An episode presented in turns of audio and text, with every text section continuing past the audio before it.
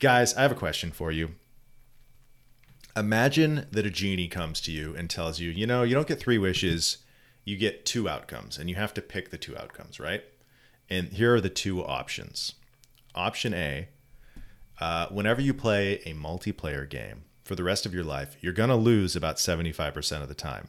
However, whatever game you're playing, you're going to get a little better at. You're going to see improvement. You're going to get better at executing. The mechanics are going to like grow in your brain and, and you- you're going to feel a sense of sort of mechanical accomplishment, but you're not going to win. Or option B, every time you play a multiplayer game in the future, 75% of the time you're going to win. 25% of the time you're going to lose terribly, but the when you win, it's going to just be like like you're cheating, like all out just victory. You're, like your your opponents aren't going to give you any challenge. You're not going to see any growth in terms of your your personal skills in the game, but you're going to win 75% of the time. What what do you guys pick? Option B. Yeah, I, I think I have to go with B. I'm I'm all about winning. Wait, Yeah. Really? You guys are seriously going with option B? Yeah. That's the objectively losing wrong sucks. answer. I know I know where Aaron's going with this, right? Because we had conversations that relate to this, so I know exactly where this is going. but uh, come on, who doesn't want to win, right? You want to here to crush the noobs. Hundred percent. Really? You guys all even you are Well- option B? Well, uh, I did. I will say I had this Sea of Thieves session uh, two days ago Yeah. where we were trying to take down this galleon, and we kept losing. But we kept going after the galleon, even though we kept losing. And I felt the personal growth, so Yeah. that was good. But it still sucked. You know what I mean? It like really sucked to just keep dying. So, So- it's Hmm. Let me make don't an know. analogy to single player games. This is like would you rather play like Dark Souls or like easy mode Skyrim, Never Skyrim. right? Always Dark. Souls. Like like like if, if you tr- if you transfer well, it the to thing, like the thing is, non-opponents. is, with Dark Souls, I win seventy five percent of the time anyway. You know what I mean? Because I'm good. Okay, well, pro gamer Oren aside, the rest of us are mere mortals. Um, yeah, interesting. Okay, well, you guys, you guys are all suspect now. I don't know what to say about that. Uh,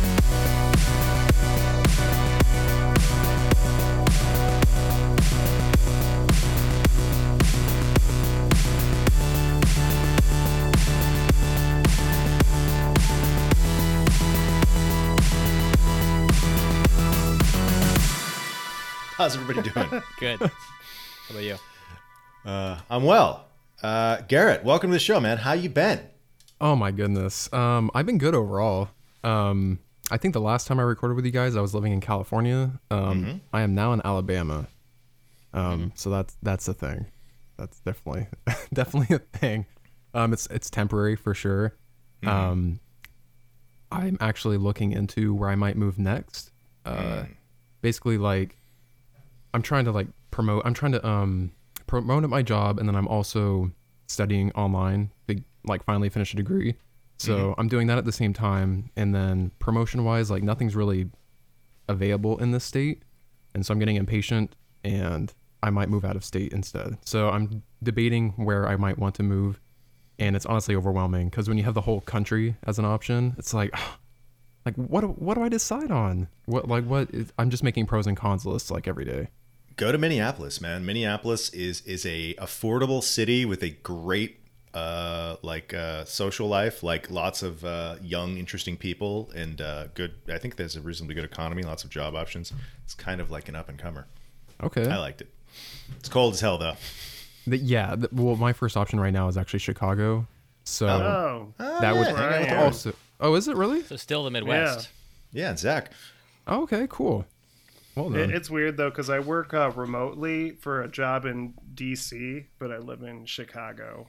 Um, so I could kind of hypothetically go anywhere, but I guess lately I've felt the need to be closer to family members, so yeah. um, that's why I'm in Chicago. But it's great. It has like, uh, I mean, the pizza here is insane, and our, our sports teams suck, but we have cool skyscrapers.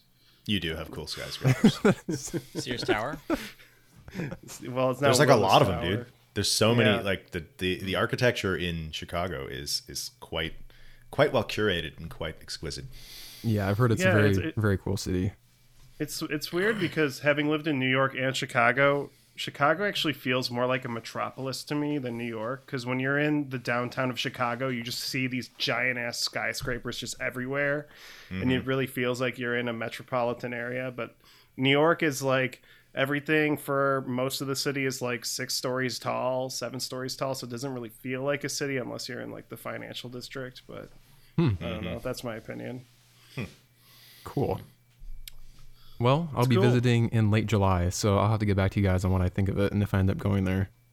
But yeah, other than Nice. that, uh, pretty pretty normal, pretty normal life.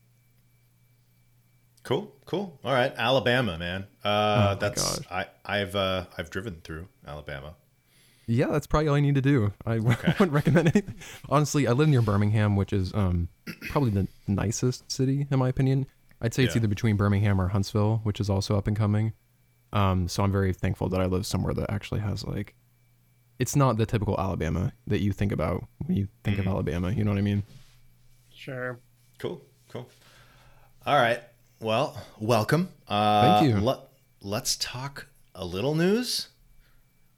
Maybe we got one news story. Do we have any more than I only see one news story, but I, I think it's a, I have one news story that I didn't write down that I thought would Do be fun tell. to bring up. yeah, yeah. Uh, the the Cannes Film Festival is happening right now. oh, yeah, and, yeah. Um, and uh, right now, uh, reviews are dropping for the new Scorsese movie. Apparently, it's awesome. And uh, Jonathan Glazer has a new movie, famous for Under the Skin and Sexy Beast, and he has a new Holocaust movie that's apparently amazing. And Hmm. um, yeah, like so. I don't know. I always get like excited for this time, but I'm always like kind of frustrated because I won't be able to see most of these movies until like the fall. But you know, it's still fun to keep track of it. Yeah. That, you know, I love me a good Holocaust movie. Um, that's no, but Jonathan Glazer is. Uh, it's. I, I'm sure it'll be quite profound. Uh, that's that's. I think there's going to be some good stuff. It's a good year all the way around for for media consumers. Yeah, I think so. The uh, it, it's interesting though because I was reading that the tone of the movie is closer to Under the Skin, so it's like kind of like an alien's perspective of just the cruelty of humanity. So that might make it stand out from other movies. So Yeah. I'm No, I, hmm, I, I I'll be there day one for sure. I mean, Under the Skin, one of my favorites. yeah. Huh. So there's that. That's pretty cool. Uh, I know that uh, several several of the executives at my company went there despite us having a hiring freeze. So I'll say no more about that. But uh, motherfuckers. Uh, all right. So Sony, uh, Sony's boss, uh, what's that guy's name again? Uh, Jim Ryan. Jim, Jim Ryan. Yeah. Jim Ryan. He's he said that uh, they're going to continue this trend of two to three years before a PlayStation exclusive makes the jump to PC. So, oh, and there's a Sony thing next week, which which Oren's going to have to miss. So everybody, uh, at, no, don't get don't add Oren, but uh, uh, like, uh, what do we think? Uh, Demon's Souls next week Better be. announced for PC. Better be. For God's sakes. Salt that and Last of Us Part 2. Last of Us Part Two. Demon's Souls is what I want, but I would take Last of Us Part 2. Yeah. Uh, What about I mean, Ratchet and I, I, I think like uh, what about the? I mean, it's an hour and ten Samurai minutes. Hmm. Yeah. That's intense. That's like the longest they've had since I guess last year. It must year. have something big. Maybe the next Naughty Dog yeah, game. Wait, how long is it supposed to be? hour and a half, 90 minutes. oh, oh. Yeah, it's a big one. that's what I like. Oh my god, it's gosh, Oren's yeah. perfect movie length. And also, they're releasing Yeah. this early before everyone else is there, so they they have something. They must have something big. Well, it'll be 30 minutes of Spider-Man 2, and then God, I mean, I'm joking, but I'm probably not joking. That's probably going to be right. a significant part of the showcase. So Is that confirmed? no, but I'm. I mean, it's coming out this about fall, right? Oh, it is this winter? confirmed. So that, I mean, it's that's an act. I didn't know if that was a game that had been announced or not. I think Spider-Man 2 is coming out like later this year. Oh, huh. okay. So, question for my two PS5 owners: Mm-hmm. Do you feel that um, Sony games coming to PlayStation early, there than PC, does that make you feel warm and fuzzy inside? Like, like I, Oh, 100 percent. Okay, so so the exclusivity is is is a is a feeling that you enjoy. Well, I mean, I I think just- it's a pretty ubiquitous feeling. I, I don't care that much that it's exclusive, but I, I do like an excuse to warm up my PS5 because it's been a little dusty lately. Yeah, I don't know. I'm I'm not like a weird person where I'm like Oh yeah, you should just have it on the PS5. I think having it on the PC is fine. I'm just Mm-hmm. yeah. I know that there's like a lot of made up console war nonsense, but I don't know. It's just that's what Jim So- Ryan said. I thought that was like weird because like I, I understand whether you, you want to do this to sell more hardware. Like that would be I would think the incentive, right, to keep games Right. exclusive because your your their hardware. That's what he means. foremost. But like, No, he was ultimately, but saying. I, also- mean, I can find the quote in here. yeah. I just think Well, it's just for a, me- a weird position. Is my thought, I guess. But that's me. It's definitely the way people feel, right? Like going back to like buying a Nintendo 64 because I knew that Zelda Ocarina of Time was going to come out on that, right? Exclusively, I can only play it there. I couldn't play it on my PlayStation. Like that was uh, a warm and fuzzy feeling, I guess. Yeah, I, I'm not. And I'm not. Ex- I'm not um, criticizing first party console exclusives. That makes sense to me, right? I get that. I, I understand it. Yeah. It's just um. I just felt like his wording was kind of strange on this. Is all. Um, I think the gap is a little excessive, like the two to three years. I think Yeah. a year should be fine enough. I think Yeah. anyone that's gonna be buying it, um, for that reason, like a year is even six months seems plenty to me. Like anyone who's gonna buy it is gonna buy it within six months, in my opinion. If it's exclusive for a console, I don't think it's gonna convince anyone otherwise to buy it after that point. Um, and yeah, I was kind of joking earlier, like I don't really care, but I also don't have a strong PC anymore.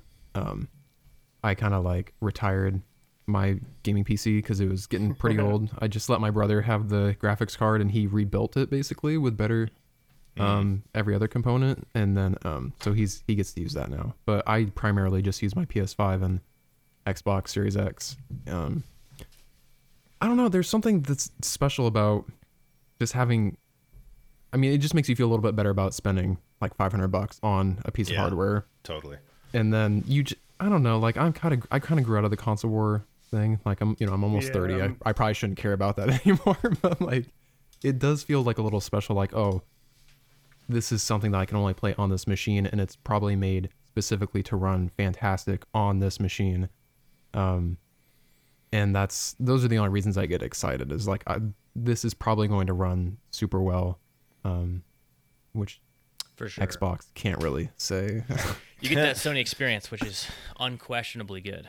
yes. That is part of their brand. brand. Yeah. Yeah, it's Yeah. like highly tailored games that are of a very high, you know, premium quality.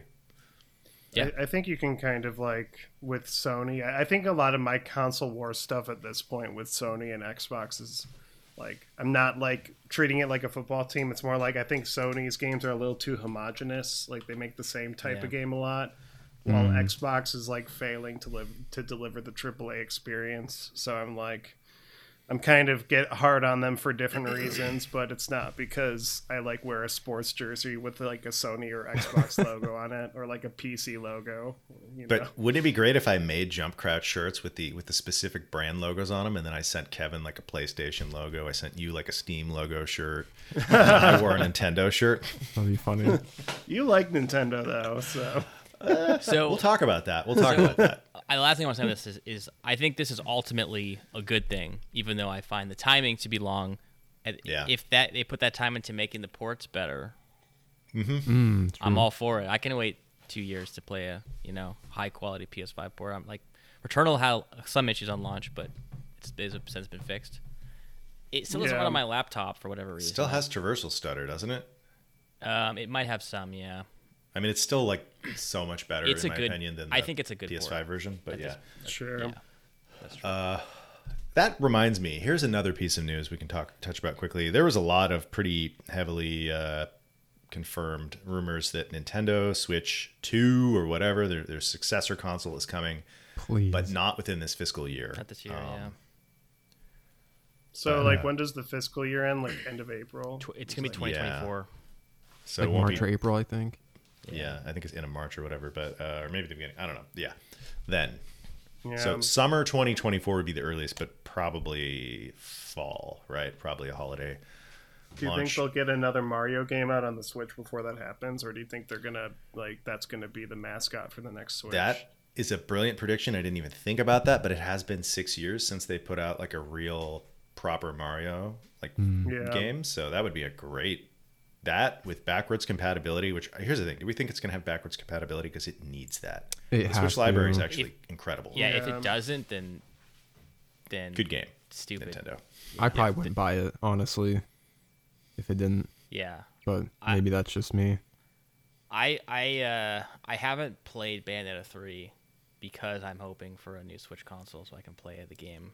At a proper rate. emulates Yeah. really well. Yeah, I, I know I can emulate it. Um, I own the cartridge, so it would be legal to have the ROM version of it as well. 60 frames per second, locked 4K. Yeah. Oh my gosh. So, uh, I feel like this can kind of lead right into playing uh, the new Oh, Nintendo game, right? the new Nintendo Advance game. Wars uh, Reboot Camp. Advanced. Oh, I've been Advanced playing Wars that so Reboot. much. Uh, Tears of the Kingdom.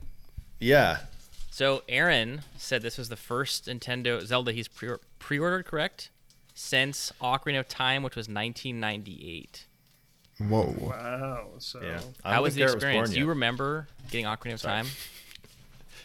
Do I remember beating it? 25 Like, years. the launch date. Yeah, Oh, I remember everything about it. Yeah, I, I remember showing you the Game Informer. I remember like following it. I remember being hyped for it. I remember the the uh, three hour bus ride to the freaking FuncoLand to pick it up, and then the three hour bus ride God. with a game that I really wanted to play back. Like Golden cartridge. Maybe it was an hour and a half. It was a long ass time from Felton to Capitola. Garrett knows what I'm talking about.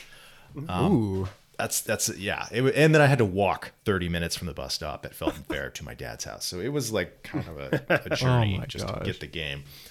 Uh, it was a fetch quest, but uh, yeah, it's uh, it's the first Zelda game. I guess I did play um, Twilight Princess, but not right when it came out. Like I How does played that it a bit compare after. to your launch day experience of Tears of the Kingdom?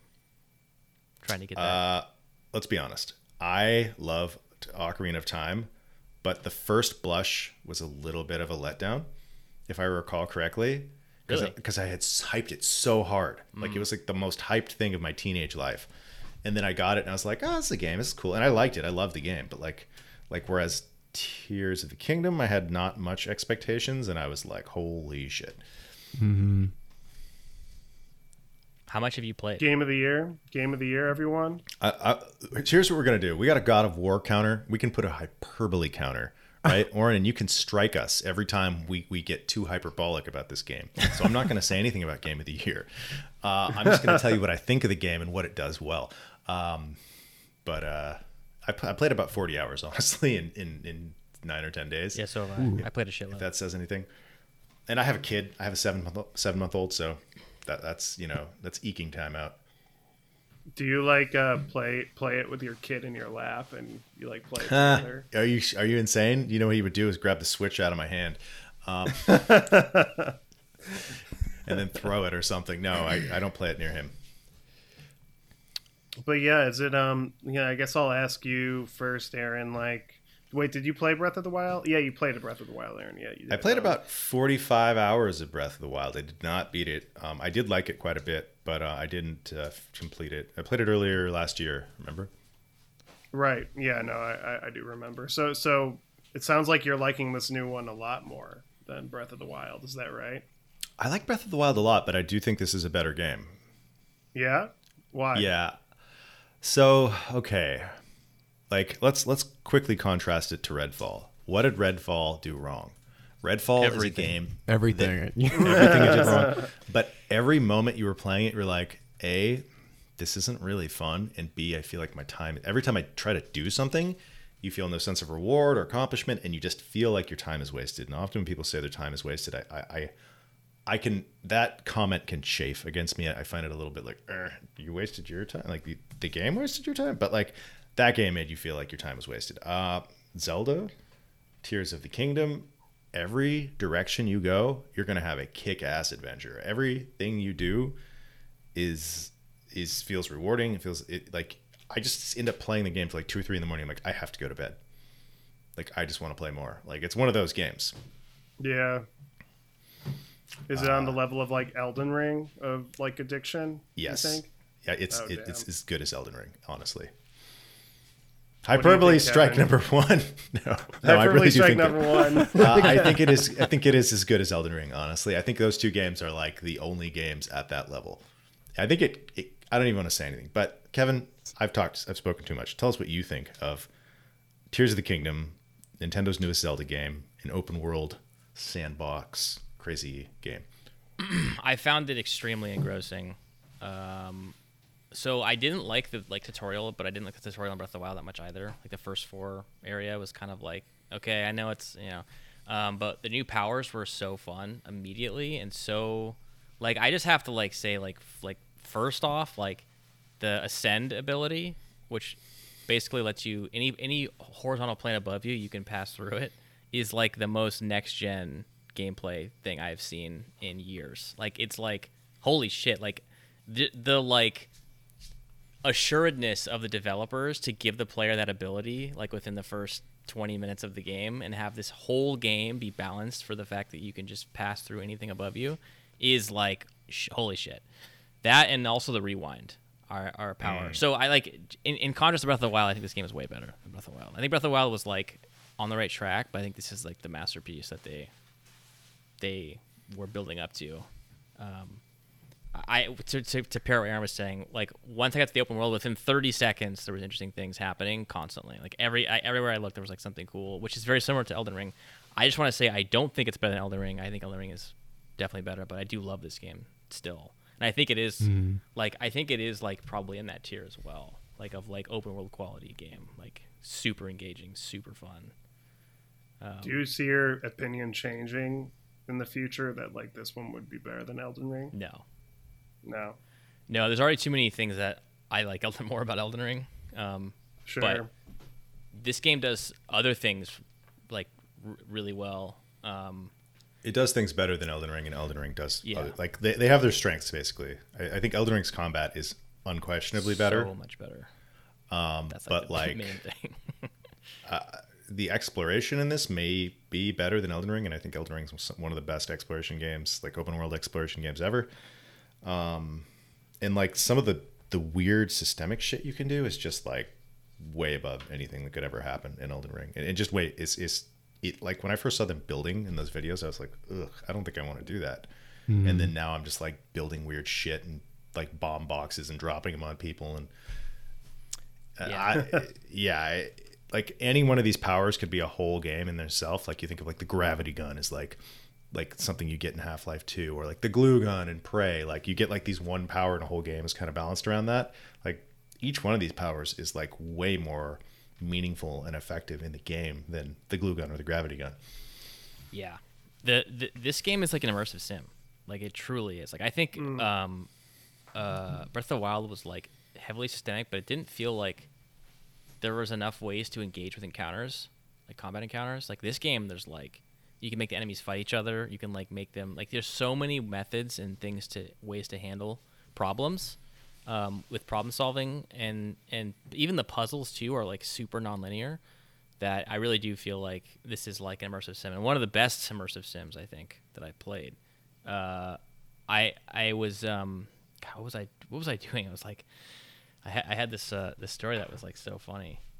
But I oh yeah, I did want to mention too the uh, specifically I really felt the shrines of Breath of the Wild, which the shrines are like the like one-off puzzles experiences, were really like hit or miss. Like they could be fun, but I found them a lot of them to be really tedious, and I kind of like remember suffering existential dread about doing them because you you need to do them to increase your character's passive power, like whether it's your health or That's it's your you stamina. So like stamina is for traversal and health is for fighting. So uh, this game, ha- whenever I see a shrine, I'm like, yes, I'm excited. Like these are some of the best puzzles I've done in, in games of recent memory. Um, like the way that you solve them is like so like they, the, just from a design perspective, like Nintendo really was like three steps ahead on every puzzle. Like they've thought about all the contingencies of all the powers and how they interact on all of these physics puzzles and stuff, and they're extremely fun. Um, I'm really impressed. I think Oren, I think you would really like this game. If nothing else for the puzzles, I think you would like really enjoy them because some of them are um, Resident Evil puzzles of like observation. Like they, they can be that way. It's it's not like Breath of the Wild had a lot of box puzzles, which we all know I hate. Um, and this game doesn't have. I don't think I've even done one.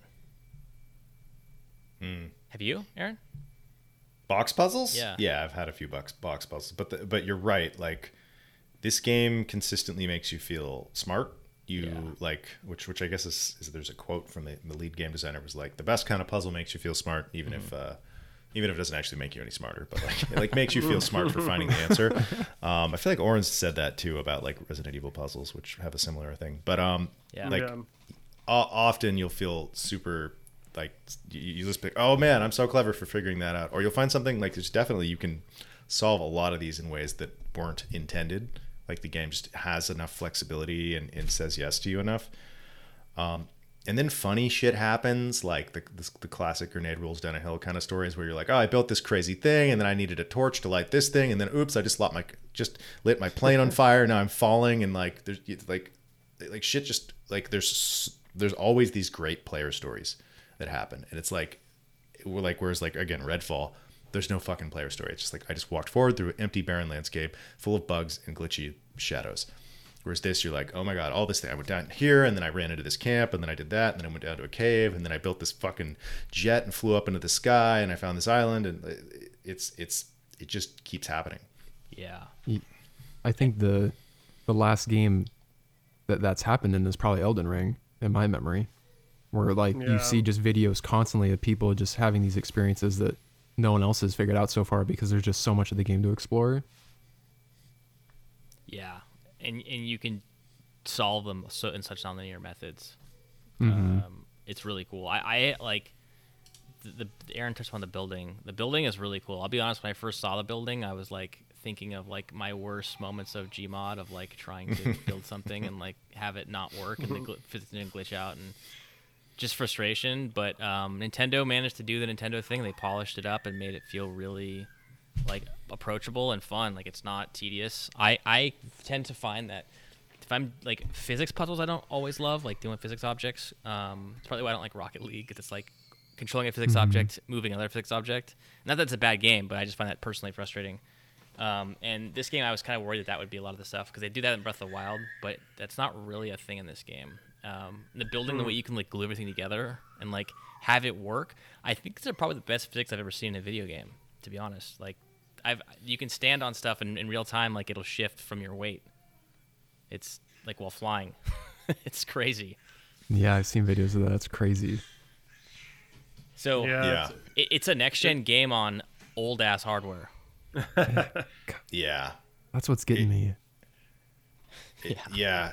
Dude it's it's crazy because it the open world feels so much more interactive and alive than like i don't know like horizon zero dawn or what's the new one? Horizon forbidden west.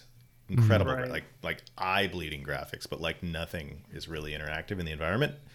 So like the grass kind of moves and you walk through it but that's about it. Like everything's very static. Like this like everything responds in a very logical way. Wood burns water puts out fire. Like the only game i can think of that had this level of uh of interaction really is like divinity original sin 2 had a very similar kind of thing going on in the combat encounters um That's true, actually. Yeah. maybe like maybe not on the same level, but like Sea of Thieves has a lot of that interactivity. I think. Um, maybe not as much content, but like interactivity. Yeah.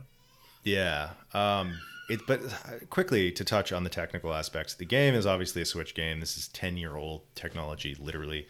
Um, it does run at 30 frames per second, but from my experience, it's a very solid 30. There's a, like maybe three times I've seen it dip below that. And it was like when I lit grass on fire in the middle of a big battle, it tanked a bit. And then like a few other like big physics interactions with lots of enemies and players on screen, or not players, uh, NPCs but for the most part it's been like very a very solid 30 it would be better if it was 60 but like given what they're doing on what they're doing it with it, i'm willing to forgive Sure. Yeah. Um, I I was that's one of the biggest concerns I have about this game was like technical, especially coming from Bayonetta three. Um, I I uh, it's funny to watch the producer talk about how he had all these ideas for Breath of the Wild. He wanted to have underground caves and stuff, and they couldn't do it because of they're limited by the Wii U. And the Wii U is like in between, like PS3 and like Oh. PS2 power. So Yeah. Uh, they're like, "Oh man, with the Switch, we could just do so much more." And I'm like, like that's just like, what could they do if they had like a modern, like a, like a PS5 or an Xbox Series? Like, what could they do with that? Like, oh my god yeah Like, can you imagine they're the already games they could blowing make? every open world game out of the water oh my god! It, so, um, I, I I thought that was just funny to hear, and also like I I do think that they've, I mean, just what they, what how much they've done with so little is extremely impressive. Like from a performance perspective, from a graphics perspective, from game design and physics and all that. It's just it's insane. I'm like cons- consistently impressed by it. The fact that I can go from the sky and fly all the way down to the chasms. And there's no loading screen. Like it, I can see everything. I see the entire world. I can see the sky. Then I can see the underground. And there's no load. It doesn't stop. It didn't hang. Didn't have any traversal stutter. It just worked. So uh, Yeah. it's impressive. I do think that I I am sad that this is on the Switch just because like the resolution isn't amazing. It doesn't have to be on the Switch, Kevin. I mean, if you want to keep your save, it does, but you don't have to play it on the Yeah. Switch. Uh, those But, like- limitations aren't necessarily necessary. I know. I mean, I'm playing Cemu right now, split screen, right? Breath of the Wild. My girlfriend, we're playing two player. Um, but I, I, I, have my criticisms of, of emulation, like I said, from like user endpoint stuff. It's just the polish can be fr- frustrating and crashes and, and shader compilation, all that jazz. I, I just wish that this was on a more powerful console for, for a graphical fidelity and performance reasons. I have had some significant frame drops at times. Like You have? yeah, a couple Okay. spots. It's a couple spots. I have not. Like, serious, like whoa, whoa, whoa, whoa, whoa, Okay. whoa. But usually it's very good. Like it's But like ninety nine percent of yeah. the time, you're not having that, yeah, right? Yeah, no, like that's not like like something not, not a consistent unusual. experience. But I have seen it in a few spots. That was what I was worried that was the game was just going to hover at like 25, 28 frames per second. It was going to drive me nuts. But like, my, like I would say ninety nine percent of my time, it's just been a locked thirty. Yeah, yeah, that's been my experience too. Ninety percent, ninety-five percent, Uh, ninety-eight percent. So I want to quickly mention the. Uh, there's Don't don't spoil anything though, because I I I wonder if you're about to say what I think. Like, just there's a couple of things that I think are really cool that we that we should talk vaguely about, but not spoil. Like, uh, there's just a lot more things to the world now that were not Yes. present in the in Breath of the Wild, and I, I think it's really worth uh, diving into those. It's my favorite part of the Yeah. game by far. there's some very serious FromSoft influences in this game Yes. that were not present. That's exactly what I Breath of the Wild. I knew you were going to say that. And I want to. I, I don't want to say exactly what that is, but like, like some good shit that I did not expect, and I'm kind of shocked by. I it. think that like to me really is what elevates it like Mm-hmm. way over Breath of the Wild. Like like so much better. Like I went back and played Breath of the Wild with my girlfriend. I was like, oh, this is this isn't the same. so quaint. This is we're but- missing stuff here. Yeah. So would you say, um, I mean, for me as someone who hasn't played Breath of the Wild at all, um, and then there's Tears of the Kingdom out now, which everyone from what I've saying, from what I've seen, has basically been saying, you know, we thought Breath of the Wild was the best game ever created, and now compared to Tears of the Kingdom, it looks like a rough draft. And so it's like Yeah. I obviously I see the benefits of playing Breath of the Wild first because you get to experience that world, you get to get familiar with that area, and then with Tears of the Kingdom, you get to see how that changes. So you might be able to appreciate the world a bit more, and you know the continuity of the story, I suppose. But do you think it's really necessary? I'm glad you asked me that because Aaron also asked me that, and uh, Yeah. I would say with a res- resounding and wholehearted feeling strongly about this, no, don't play Breath of the Wild. Just play this game. Okay. because That's good it's know. just way better, and it has. Talk about asset flips. Everyone complain about Elden Ring for asset flips, dude. This game's like the whole game is like Breath of the Wild. It's like seventy percent Breath of the Wild. Like it's like the mm-hmm. music's the same. Like it has the same mm-hmm. animations. Like it's the same mm-hmm. like sound effects. Same mu- like it's like this game is Breath of the Wild like with more. So like I, Yeah. I would say just uh, play this game. It's it's Okay. way better than Breath of the Wild in my opinion. Like significantly better. That's my. Yeah. I think this is the best Zelda game, like without even a question, and one of the best Nintendo Oh, yeah. games, easily. Jeez. Like, yeah. Hyperbole alert. Hyper. Yeah, there you go. I, There you I was about to get even more hyperbolic, but I stopped myself. Um, like, okay, like I, I think I'm probably wrong about this, but if I remember correctly, the biggest earthquake that ever happened was in Chile, and it was like a nine point something. Um, and and I remember reading about it, and they said that like a few days before there had been an earthquake that was almost as big as that, but like that isn't considered the biggest earthquake because the one that happened after. And I feel like Breath of the Wild's like like when they had that first earthquake, they're like, wow, this is the biggest earthquake of all time. Like that's Breath of the Wild. And then a few days later, in our case, six years later, they have Tears of the Kingdom, and they're like, oh, actually, this is this is the uh, this is the the real one. Um, yeah, I think Totally. I think that a lot of people that didn't like Breath of the Wild would like this game. Yes. If I had one complaint against this game, and I have seen other people levy it, and I, and I don't feel it, but I see there's some truth there, is that there is so much meaningful stuff to do that it a could feel overwhelming, or b if you're somebody who really gets frustrated by not uh, you really want to do things in a more linear straightforward fashion you might find yourself getting you know swept away in little adventures instead of following i mean you can mainline the plane the main plot but i didn't even do the impa quest which is like the second thing you do once you hit the open world to like the 40 hour mark so like like I, I literally as soon as i hit the open world i just went off and Same. explored for hours Yeah, I didn't do any story stuff at all. But So- you should actually do the very first quest because there's a traversal Glider. item that you get that's Yeah. essential for the game. You need that glider This is why I didn't get Breath of the Wild in the beginning because I did get a Switch pretty early on, um, and I know Breath of the Wild was a launch title, right?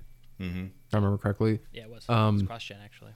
Yeah, I mean, like obviously, I read every review and I watch videos about how this is the greatest game ever. And usually, I typically like to experiment with games that people claim are superb. Um, but with Breath of the Wild, one, I've never been a huge Zelda fan growing up my whole life. Um, I the only one that I've ever beaten is the first Zelda, and that was because it came out on the Switch online, and so it has like that save state and rewind feature. So if you screw up, you can just quickly fix it. you beat the legend of zelda you mean like Um, yes, The Legend of Zelda. oh Yeah, the awesome. first that's a that's a good game yeah Yeah, it was. Um, and then just throughout life, I played um, a little bit of Zelda 2, uh, Ocarina of Time, Link to the Past, and Wind Waker, and I have beaten none of them. yeah I just I have never finished So them. funny. I get maybe halfway, maybe 75% of the way, and then typically what happened because I was younger, I get to some puzzle or some piece of the story where I just didn't know what to do. Like in Wind Waker, I remember vividly like some event happened and I was supposed to go find something and I just could not find where it was and I was just sailing around wondering what the hell I was supposed to do. And I eventually just gave up and like I don't know why I didn't go looking for guides because they were definitely available back then. But that just like killed it for me and i found that happening with every zelda game that i played growing up and so eventually i just stopped and just assumed that these games aren't for me um and i just haven't looked back since wind waker like i just haven't tried any zelda games since then and i think part of the reason i didn't try breath of the wild is like well one the price like never dropped it was like four or five years and the price maybe went down five dollars I, I'm I paid full price for it probably still sixty dollars last year yeah it's still i think full it's price. 40 now i think they okay I- I think I, s- I was because I was looking into it. I'm like, should I just buy this? I'm like, uh.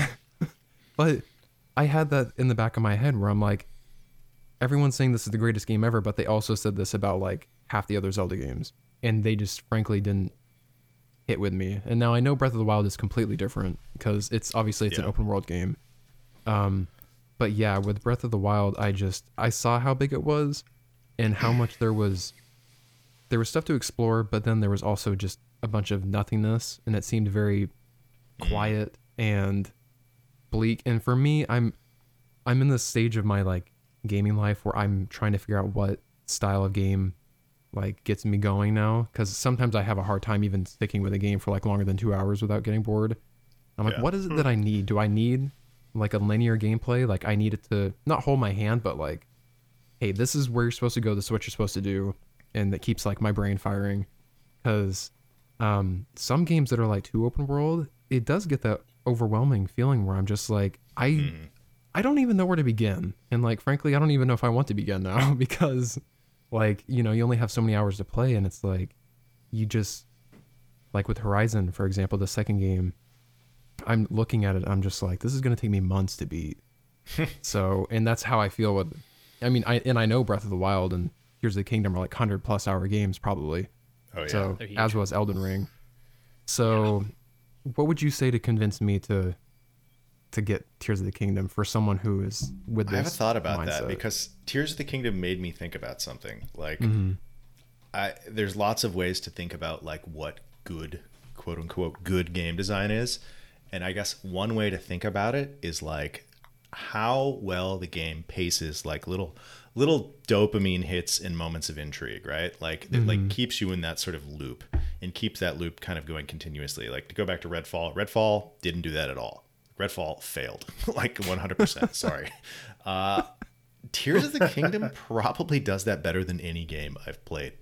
Since like I- like uh, I hate to make I, I'm not even gonna make this comparison. I'll make it, but like it almost reminds me of like the very beginning of World of Warcraft. The first few levels of World of Warcraft, you have that same kind of like, oh my god, there's so much stuff and I want to do it, and it feels rewarding. Like, um, but like God, i i yeah. So I don't know if that answered your question or not, but I feel like what you're saying to some extent is like, hey, like I want games that that keep me engaged and make Yeah, me feel so- rewarded.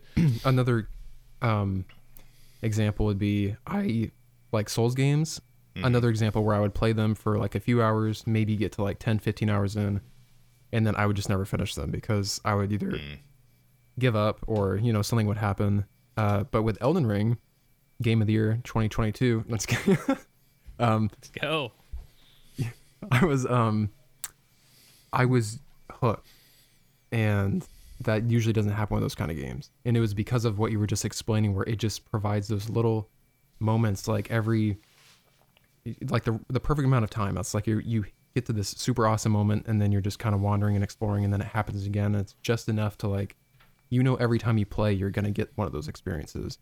And not a lot of games have that. Like I could play Horizon for like 4 hours and just feel like I'm going through the motions. Mm-hmm. Um, But with Elden Ring, it was just like every day I played. I only played like two hours a day with Elden Ring, and every single time it was like fantastic. So, do you think Tears of the Kingdom is the same way? I feel like I got Elden Ring again, and and it's been wiped from my memory, and it's Tears of the Kingdom. Like nice. like, don't you feel the same, Kevin?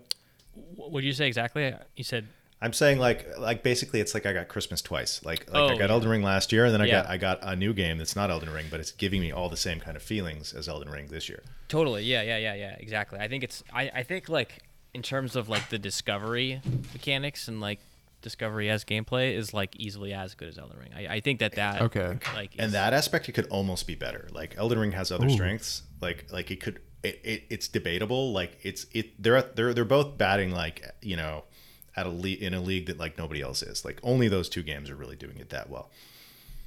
I don't even know. Like I like I've done small amounts of of open world trying design, doing design on my own projects, and like making things that are like f- engaging for the player is hard, and like doing it constantly like this is a very impressive feat by both of those games. And uh, I think yeah, like I think Gary, I think you'll have a lot of fun with this game if you played it. Um, the thing is, like the cool part about this game is like you can build crazy contraptions and solve puzzles like in a million different intricate ways or you can just like run to a base and just cover one up and like just play it like it's like it's like combat like you can play it any way you want and that's what's awesome about it Okay, because another point I was going to make is I'm not someone that loves crafting and building.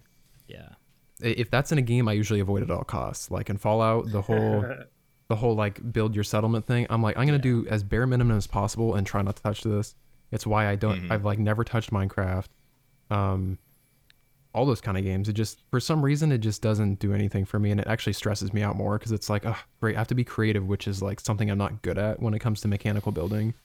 Um, so as long as it's not too dependent on you being like a genius, which I'm sure it's not because it's a Nintendo game. No. Like it has to Yeah. be E for everyone. Um, but I just don't want to feel like I don't want to make me one feel stupid or two feel like I'm missing out because I'm not that creative. You know what I mean? Mm-hmm.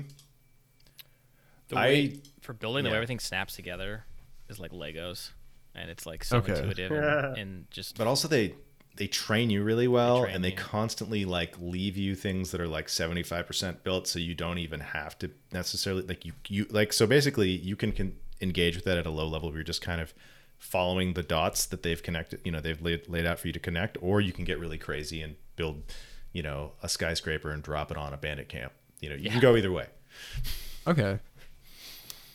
yeah Ah, man. If only they could just uh yeah make it that 4K 60 because bro I just you i'm telling oh you don't have a pc uh, I'm gonna be honest. Like, um, Nintendo.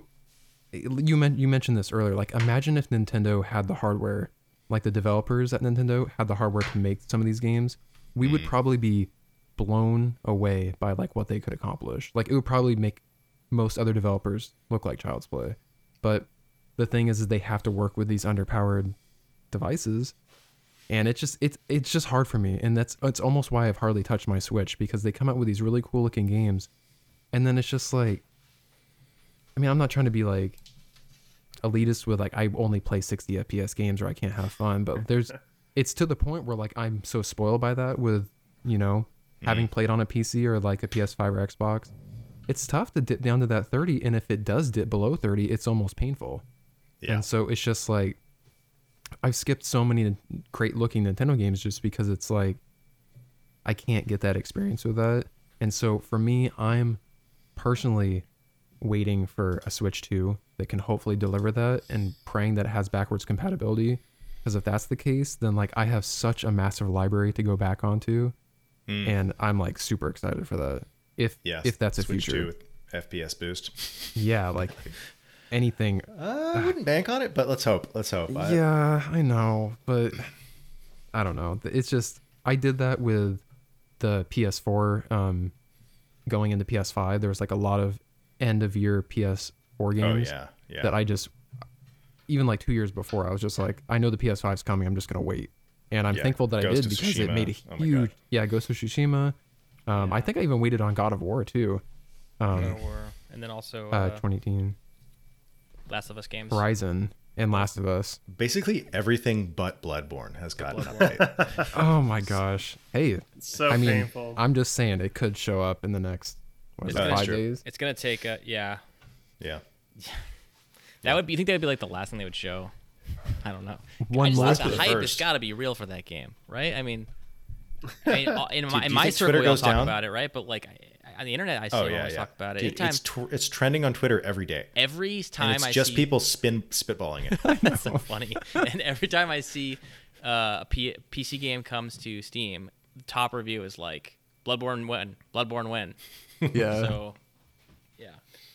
I think that blood this conference this week is gonna it's either gonna be this conference or it's never gonna happen. You think That's so? I I agree. what I yeah. think. I was thinking the 10 year Oh, wow. they would do it on 2025. I just think that's maybe, too long. but That fucking sucks, man. Like Yeah. strike while the iron's hot. Well, I, the Somebody only thing about that is like I, I my only reason I think they might not is just would they want to release it when Elden Ring DLC is coming out? Because again, it's like you're competing against. Mm. But I feel like you're keeping you're doing it when when like interest is high. Like I, I I think the opposite is true. I could be wrong, but I think like for marketing terms, like hey, people are stoked because people aren't that stoked right now about Elden Ring. They were the way they were a year ago. Like from FromSoft games where everybody wanted to play more FromSoft games. Now they're like, eh, it's a I just think that DLC and- land is going to be like a big. Uh, it's going to be a resurgence. It's not a huge like everyone. That's this year, right? Did- Was there a date? It was That's this year. uh, June. June. Not, There's I mean, there's, no, uh, there's no, November. Okay. there's no date. Or I think I. Oh, sorry. sorry, yeah. I was Go just gonna go say I for it. think I agree with Aaron with the um if they release it close to each other because I know when I play like a Souls game, it's it's hard for me to transition back into like other games. It's like I almost just want to play more Souls like games, and so having that like nearby would be a like a really smooth transition. yeah, yeah. But Sony has Um, a stake in FromSoft, like thirty percent. So I just would think that they would. I think it's ten percent. against themselves. Oh, I didn't know that. I don't know. They Maybe, they yeah, own be the right. parent It's- company by uh, some large percentage. Also, there's rumors of a Sekiro anime coming out. On that note, just to on on like Netflix or something. yeah. That'd be sick. I'll watch that. Uh, Oren, how hyperbolic have we been? How many strikes against us? I, I I think I counted about four, but Four? You know what? you know what? Like Legend of Zelda, um, you know, it's the sequel to the best game ever to a lot of people, so I think it's okay to be a little hyperbolic. Yeah, and Yeah. the thing is, like, I played like all like most of the big uh, Zelda games, like in com- to completion. Um, so I definitely like at least have a history there. I played like almost all of them, and I do think this is the best one. Like, I think. Oh yeah, but like, and this doesn't have that soft locking that all those old games had because those games were way more linear. Like you had to follow stuff and you had to solve puzzles in specific ways. And if you got to some hard puzzle or some place where you didn't know what to do, like you would be kind of soft locked stuck. out of the game. Yeah. Uh, whereas this is just like, oh, you don't know what to do in this puzzle? Go do 500 other things, and they'll all be fun. Yep. Um, That's like the same thing with Elden Ring, right? Yeah. Mm-hmm. It was the same thing because it's like if you can't get past Father Gascoigne and Bloodborne, it's like okay, it's Yeah. over. yeah, that's why I never beat help. Bloodborne the first ten times. Like I literally restarted that game ten times, and I would get to him, and I just couldn't get past him. until I finally did. Like, uh, you know, forever later, seven years later. Yeah, Yeah. he's tough. He's he's one of the hardest in the game, I think.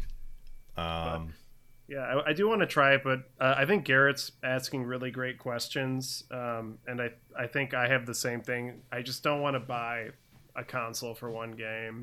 yeah. and I just that makes a lot of sense. Yeah, I get it. because I'm li- I'm literally just gonna buy it and then just never play that thing ever again. So I mean, it happened to me. so Yeah. oh, PS4. Yeah. I will say one one word of of, of the Switch. I, it is really kind of nice on my Switch currently. If I were to go on a plane right now, I could play Resident Evil remake. I could play Doom, all basically every Doom fucking game. Um, I could play Dark Souls and I could play the Zelda game all on my Switch. That's, that's, that's pretty nice. But I yeah, don't buy a Switch just for one game. That's that's a bummer. Yeah. yeah. So- I'll probably watch my brother play it for a little bit because I bought it for I bought the game for him for his graduation because he just graduated, so I might watch him play it. you should try it. Yeah. Yeah. Try Nice. Shrine. Yeah. Maybe I- I'll convince him to be like, "Hey, can you just like lend this to me for like four months? Yeah. is that cool? Or like a month. If it's on Oren time, you'll just play through it like. if it's not That's orange true. time, I'll yeah, just, you'll beat this Dude, game in two weeks. I don't know how Um, you do it. I It is just uh, something that blows my mind. It's called dedication, right? I think I think it's dedication. Um, also, my life is like an empty void, and I try to fill it with games. You know, so That's very fair. I just get sleepy. I, I don't know. I can't. No matter what I do, it's like after two hours, I'm like, my eyes are getting heavy. It could be the most engaging game of my life, and I'm just like, "Oh, I need a nap. I want to mention. I think what. Go ahead. uh, there's two things about this game that happened in the very beginning that I really liked. One, you start off this game walking with an NPC, and you don't have to follow them slowly. Okay, you can do whatever the hell you want to do. Okay, and the other thing is, um, this game is a direct sequel to the last game. And I remember when I played Majora's Mask after playing Ocarina of Time, I was like, "Why the hell does Link have three hearts again in this game? What the What's going on? Why do I only have three hearts? I was a total badass in, in this last game. Why am I like a pansy now? This game addresses that, and I always thought that was amazing. The first game I ever played Classic was God of War 2 God moment. of War 2, and I was like, oh my god, that's the coolest thing I've ever seen that they did this. So Uh. more games, please do this. This like when you make a sequel, like may have it make sense, please. From Yeah. like, yeah, it, I mean, the story seems to me pretty. Maybe not the most interesting part of the game, but it's fine. Um, yeah. I, I guess There. I want to say w- one thing before we move on from this game, which we should do, um, is that Hitman Freelancer is like only possible because there are three games worth of incredible level design for them to build that on top of, and I feel like this game is is, is a similar thing, and and it makes me think that maybe this is something that more game designers should should think about. Like I could only imagine if Rockstar took what they had done with Red Dead Redemption 2 you know, remixed the world and, and really added some radical gameplay to it, like new gameplay features, like that could be a really amazing thing. Like I, I think reusing space is like not necessarily a bad thing. It's a good thing. I agree. I agree. so wait, did you say Hitman? Yeah, I just gotta Yeah. quickly mention Doom Eternal and Dark Souls, and then we're good to go. 'Cause I think we Uh, got God of War. we are going to talk briefly So, about uh, the return after there. this. We gotta So, all those. uh, Okay. Dougie, Wait, we gotta talk about Resident Evil too. Oh, Resident Evil. Oh, Thank you, 100%. Resident Evil 4. Resident Evil General. Thank you. You're right, Oren. I forgot. How could I forget? Uh, okay, I'm gonna do this in in a minute, and then I think we'll probably have somebody on in a few weeks to talk more about this. But uh, Hrot came out of early access. It is a uh, it's a very Quake inspired boomer shooter. I think it is. I think it is a a, a top tier. Um, I think it's. I think I think it's one of the best ones. All it's completely released. I've played through almost all of the game. It's the only game that could pull me away from from Tears of the Kingdom for a little bit uh, and uh, I think it's it's worth checking out. It's on Steam. It's it's it's super good. I agree. I haven't played Alright. that much, Aaron, but it's it's a good one. Cool. I really like what I played so far. For sure. Nice. Um, tell me about Tails of Iron. Oh yeah, okay. So Tails of Iron, um it was one of the um free games on PlayStation Plus like a month or two ago. And uh I remember hearing about it when they were advertising it when it first came out. Um never followed up, obviously. And then, you know, I saw it again on this list. I'm like, oh, I really wanted to play that. So I downloaded it and um I didn't expect much out of it. Like it was just one of those like 8 p.m. at night kind of deals after work where I'm like, yeah, I could do something new. Um, and then ended up really liking it. And the first thing I noticed is that the narrator of the game, um, there's no like none of the characters speak in the game. Uh, it's kind of a side scrolly Hollow Knight kind of situation with some like Dark Souls aspects actually, surprisingly. Um, but it's just one of those games where it has a narrator. So I guess the closest thing I could compare it to in that aspect is, you know, like how all the Supergiant games are like that. Um, Darkest like- Dungeon. Oh, Darkest actually it shares an extremely similar art style to Darkest Dungeon. Nice. Um, am I right about Supergiant? They're the one that made Hades, right? Yeah. Yeah, like correct. And Transistor and stuff like that. Transistor. He was a Right. cowboy. Yeah. He had a mechanical arm for an arm. Exactly. Yeah. And like I don't I don't know why, but I love narration games like that. I Sure. for some reason like I just I love them. Um and they got the uh the voice actor, I think it's Doug Cockle, who does uh Geralt's voice in The Witcher. Oh, and I heard that at first. I'm like, this sounds really familiar. And then like I had I had to look it up and lo and behold it was him. So I thought that was super cool that they got him on board. But basically it's just you play as a rat and you know you're the um your father's the you know king of the rat kingdom or whatever and he's dying and he has to pick like his new successor. And so you just Oh. start off and you like battle your Roy. brother and whoever wins like becomes uh the king. And then so you do that like you're just about to get coronated and then something happens and then the game ensues. And so it's I I 100% this game. So I got the platinum trophy and it took me less than 10 hours. So this is like definitely something you could do in a weekend. Um and like I didn't even really have to go out of my way to get the platinum. So you you would only need to spend like an extra 2 hours outside of just mainlining the game to 100% it. And I had a great time. I thought that um I it was challenging. Like I definitely had to try on the bosses like 10, 15 times sometimes because it does it's extremely punishing and it has um it has different gear that you can pick from. There's like swords, axes, and uh spears, and they each have like different uh like what do you distance, like strike distance. Mm. Um, I mean, it's very much like a Dark Souls game where each each weapon has like its perks, um, Yeah. and you just constantly find them throughout the game, and uh, you can easily switch between them at like chests, at bonfires, and stuff like that. Um, and well, it has more of like the saving chair system where you sit down and it saves like in Hollow Knight if you guys have played that one. Um, sure. but I don't know, like it was just a very very fun game to play through and it has the weight system of of gear. So like you can have stronger gear and better defense but it's going to weigh you down. So your rolls are going to be slower which in some of those boss fights it's like you got to be able to get away from them because you can you can like block and parry. Uh but then there's like attacks where it's like if it's glowing yellow then you can you can block it but it might you can't really do anything afterwards and then the red is like unavoidable.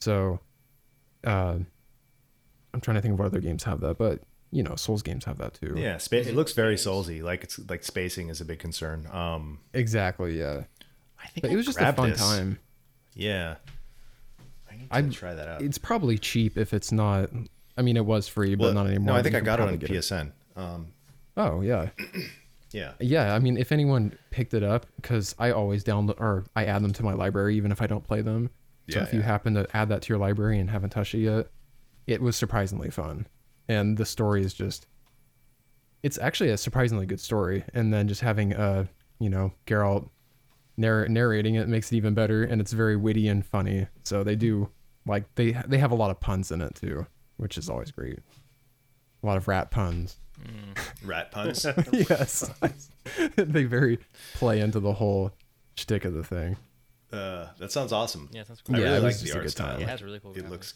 it looks really cool. Fan. mm-hmm I remember like Josh like showing us this game like years ago. I feel like That was It was Costume Kevin. Quest. what? Oh yeah, okay. No, uh, um, what's the, what's the one with the cat girls? Um, When, when I heard a Tale, speaking of puns, when I heard Tails of Iron, I thought it, this game was like an RTS, like World War II game. Dude, but then I me Yeah. too, because I think there's that's what I thought. Because there is another game It's like, like, Iron Hearts, I think. Yeah, I I know. know. I was like, "Is this like that?" And then I saw that Tails was not spelled the way I thought it was spelled. Yeah. I was like, oh, "Okay, I something see. is amiss. Yeah, it's Hearts of Iron. is the game. You're Hearts of Iron. Yeah. Okay. Hearts so of Iron. it's close. Yeah. Uh, awesome. Yeah. Did you want to talk about God of War? Yeah, I mean, I can do Ragnarok? that now if you want. You, someone needs Yeah. to say something good about this game because I we- said it was fine. Yeah, somebody needs to say something good about this game because I think Oren hated it, and then I complained about it by proxy through Oren. So let's have another. another Um, Mike game. well, also I think, I complained think about it. Mike actually hated it the most. I That's think true. Mike- You're right, Mike. Mike, like, I think, I think at the end of the day, I gave it like a seven out of ten. So not really hate. Okay, but, for such a like- beloved game, though, you know. Yeah. So yeah, I've been playing the true 2022 Game of the Year winner, God of War Ragnarok. Get off the Um, podcast. Get the fuck out of here. I take no, back everything. I'm cutting his mic now, guys. Bring the heat. no. Um okay, so I do think it is a I'm halfway through the story. I'm guessing by based on my gameplay time. Um I looked up like how long to beat and I'm like a little over halfway apparently, and I haven't been doing too much side story stuff. Um but yeah, I loved 2018 God of War. I was you know, I've played most of the I played all the mainline God of War games growing up and uh, I always thought it was so much fun. And then the way they transformed it in 2018 blew my mind a lot. Um, I was just so surprised at what they did and what they were able to accomplish. And something that I really loved about how God of War did it was they one the storytelling I thought was really great. Um, two, the side quests in 2018, what like the way that they handed them to you was so convenient. Like I never felt like I had to go wait out of the way to go find a side quest and then travel halfway across the map to go finish it.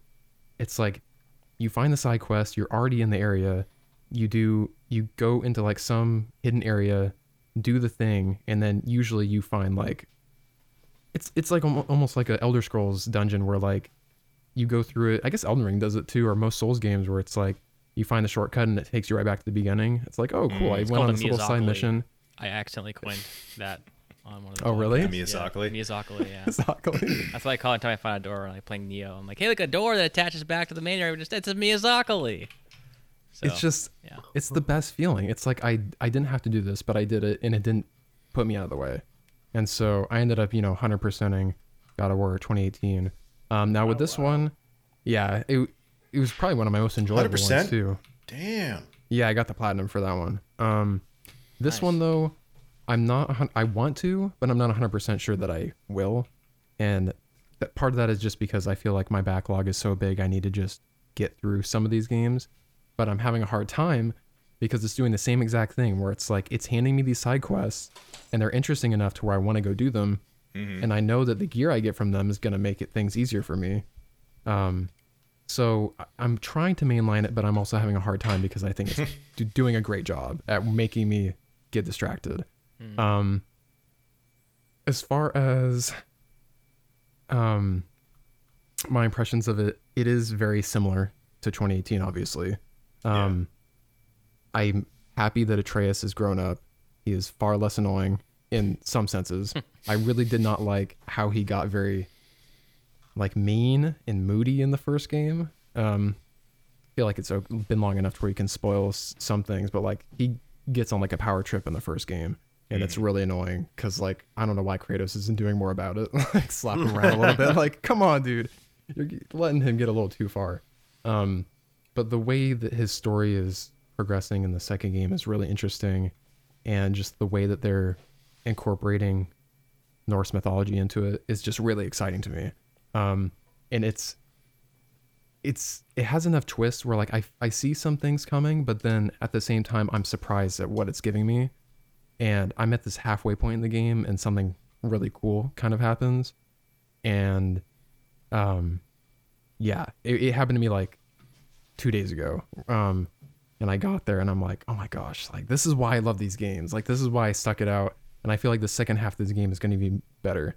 But they just polished everything up. Like the combat's more fun. Um, you start off with like the weapons that you earn at the end of the first game, um, and the I just like how the like the talent trees work in this game. I mean, it's the same as the first one for the most part, with a little bit of extra stuff like augmenting certain things. But um, yeah, I'm, I mean, I'm having a great time. Uh, I I'll get back to you guys when I finish it and give you my final thoughts. As far as like game of the year or like best game ever made, it's hard to tell until I see how the story finishes up. But I do feel like it's a little too similar to the first game to cons- to like say it could be Elden Ring. You know what I mean? I don't think compared to Elden Ring, I don't think it stands a chance as being like a game of the year contender.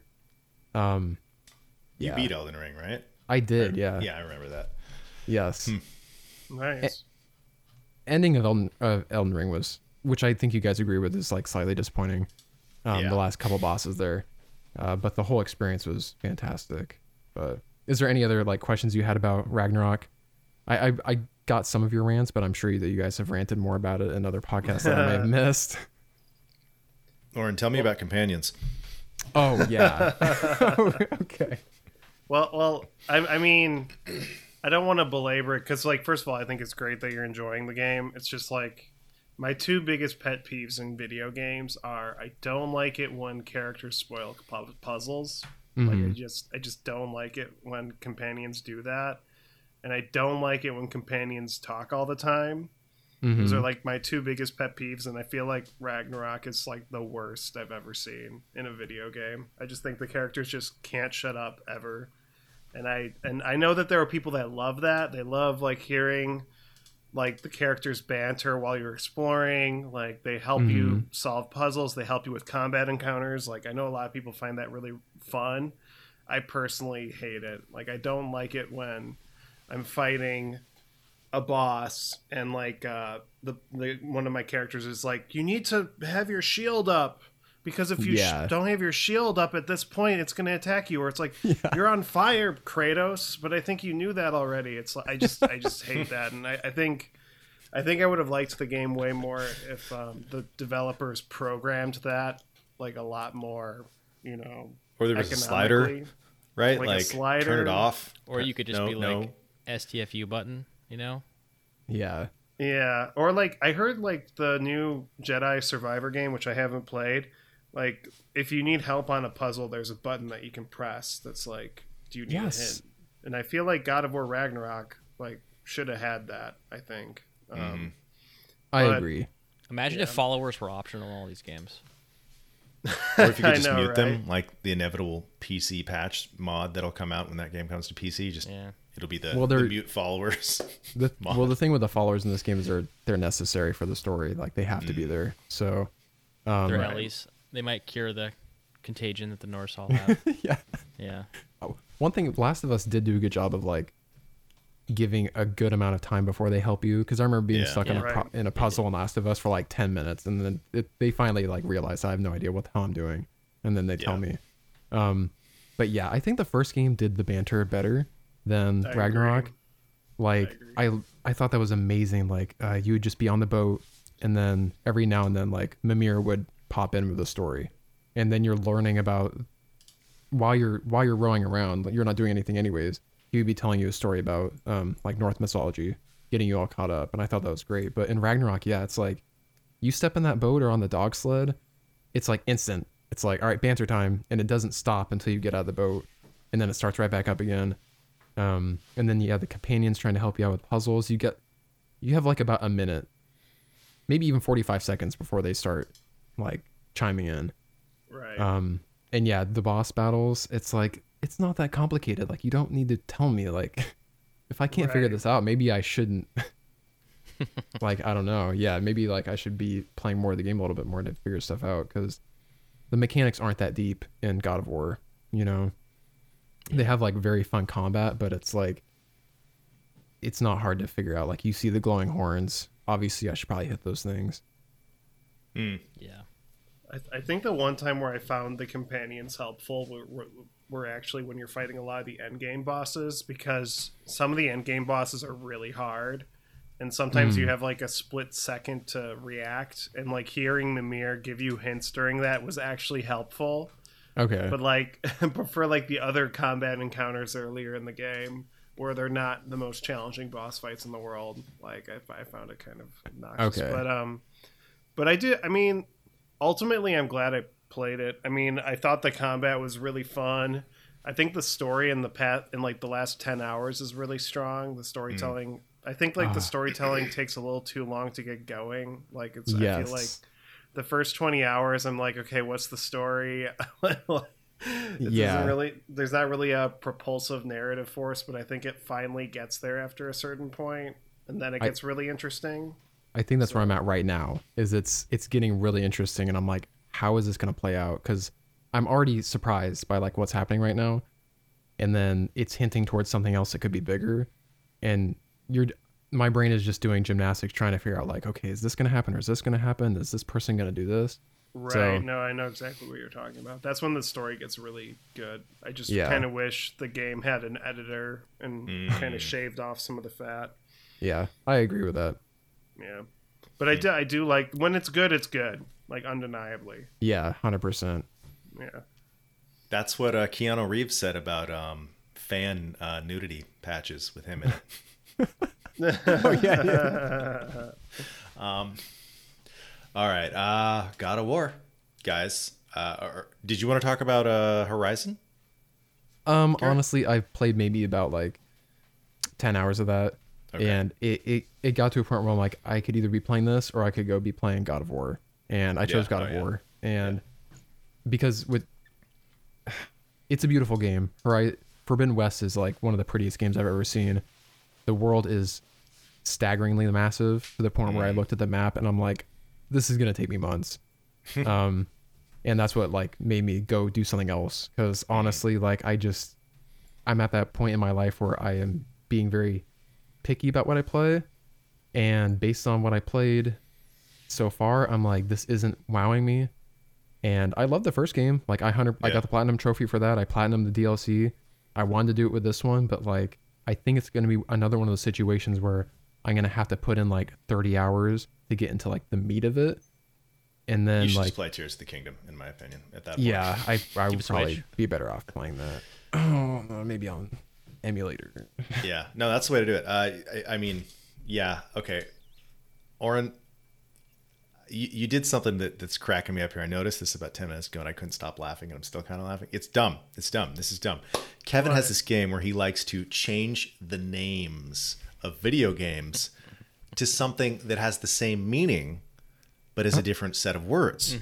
And Planet Marts, Planet Smart, Planet Smarts, Planet Smarts. What the fuck website is this that you posted that has the top 100 games of all time from GQ? Has said that number eight is Gateway 2. Gateway 2. What game is Gateway 2, guys? What is Gateway 2? I'm not. I don't have the list pulled. Oh, man. I I haven't put- believe Chatbot GPT fucking published this article because this is horseshit. This is Gateway wrong. 2? what is Gateway 2, Kevin? Uh, I can't gateway. I'm like, Huh. Gateway 2. Number eight. What is Gateway 2? Mass Effect 2? Mass Uh-uh. Effect 2. That, that wouldn't be the Oh. worst. But when you see it, once you see it, you'll be like, oh, yeah, of course. They, they translated it as Gateway 2.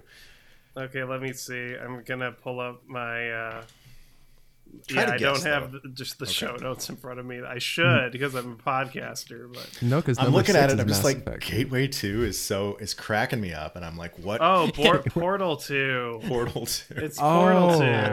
that's actually oh, that's so funny. funny. That is funny. Planets Smarts. Planet. I, Yeah. Planet, Smarts? Planet How- Smarts. What, what? Gateway who put that 2. fucking word together? Those words. You're right. I never realized gateway portal. So that's a new one for your game, Kevin. Um, Yeah, I'll have to add that to my list alongside Distant Whale Okay. and um, Gateway Work Table Punch. Worldwide. Uh, Oren, cue us up here. What did GQ UK do last week? I think maybe it was it last week or the week before? Uh, I think it might have been the week before, but um, that that that got the internet talking for a few minutes. Yeah, what what happened was um like, you know, people release top 100 lists all the time, right?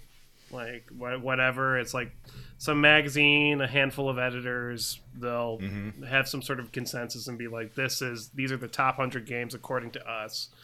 What makes the GQ magazine different is that they did like something similar to a Sight and Sound poll.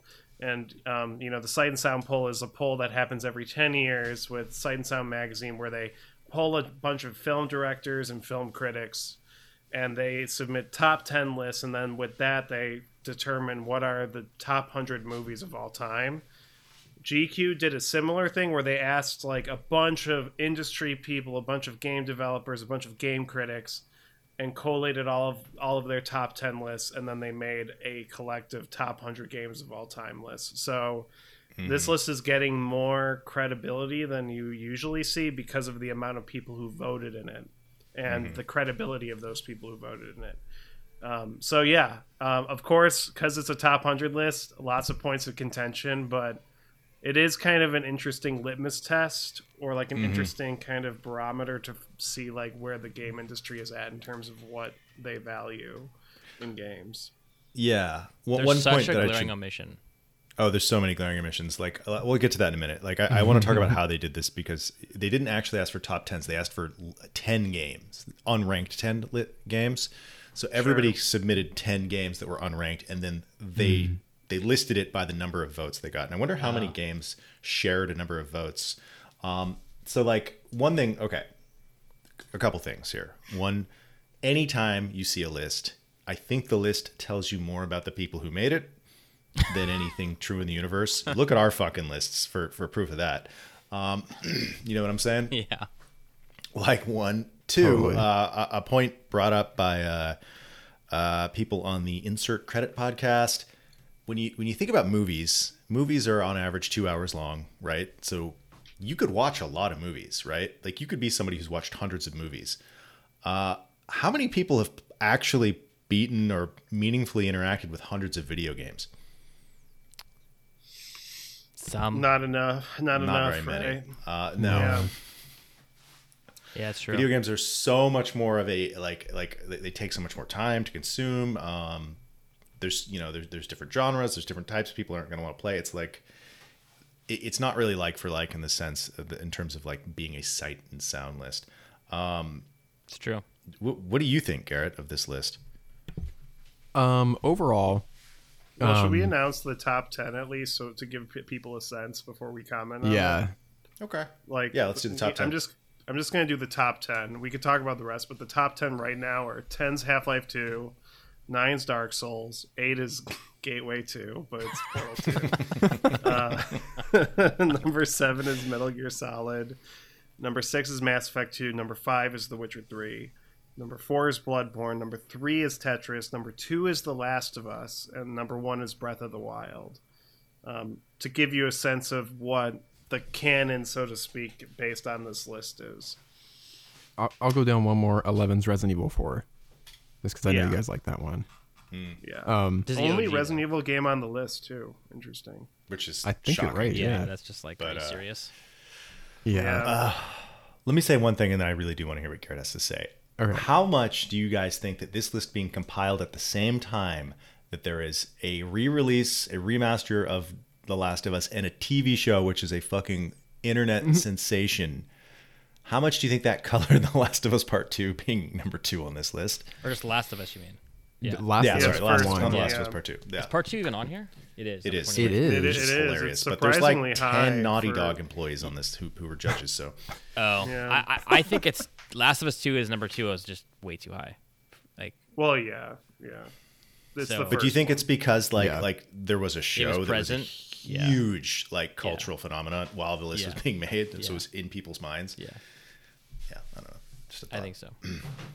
Well, it kind of uh, it, it it makes you kind of think about what like the people who voted are people who are active in the industry right now, right? So like you're seeing a lot of people who are like pundits who are currently playing games and have been reviewing for the past 10 years. Um, I don't know what the age range was, but it seems like the age range was the median age was like probably like 35, right?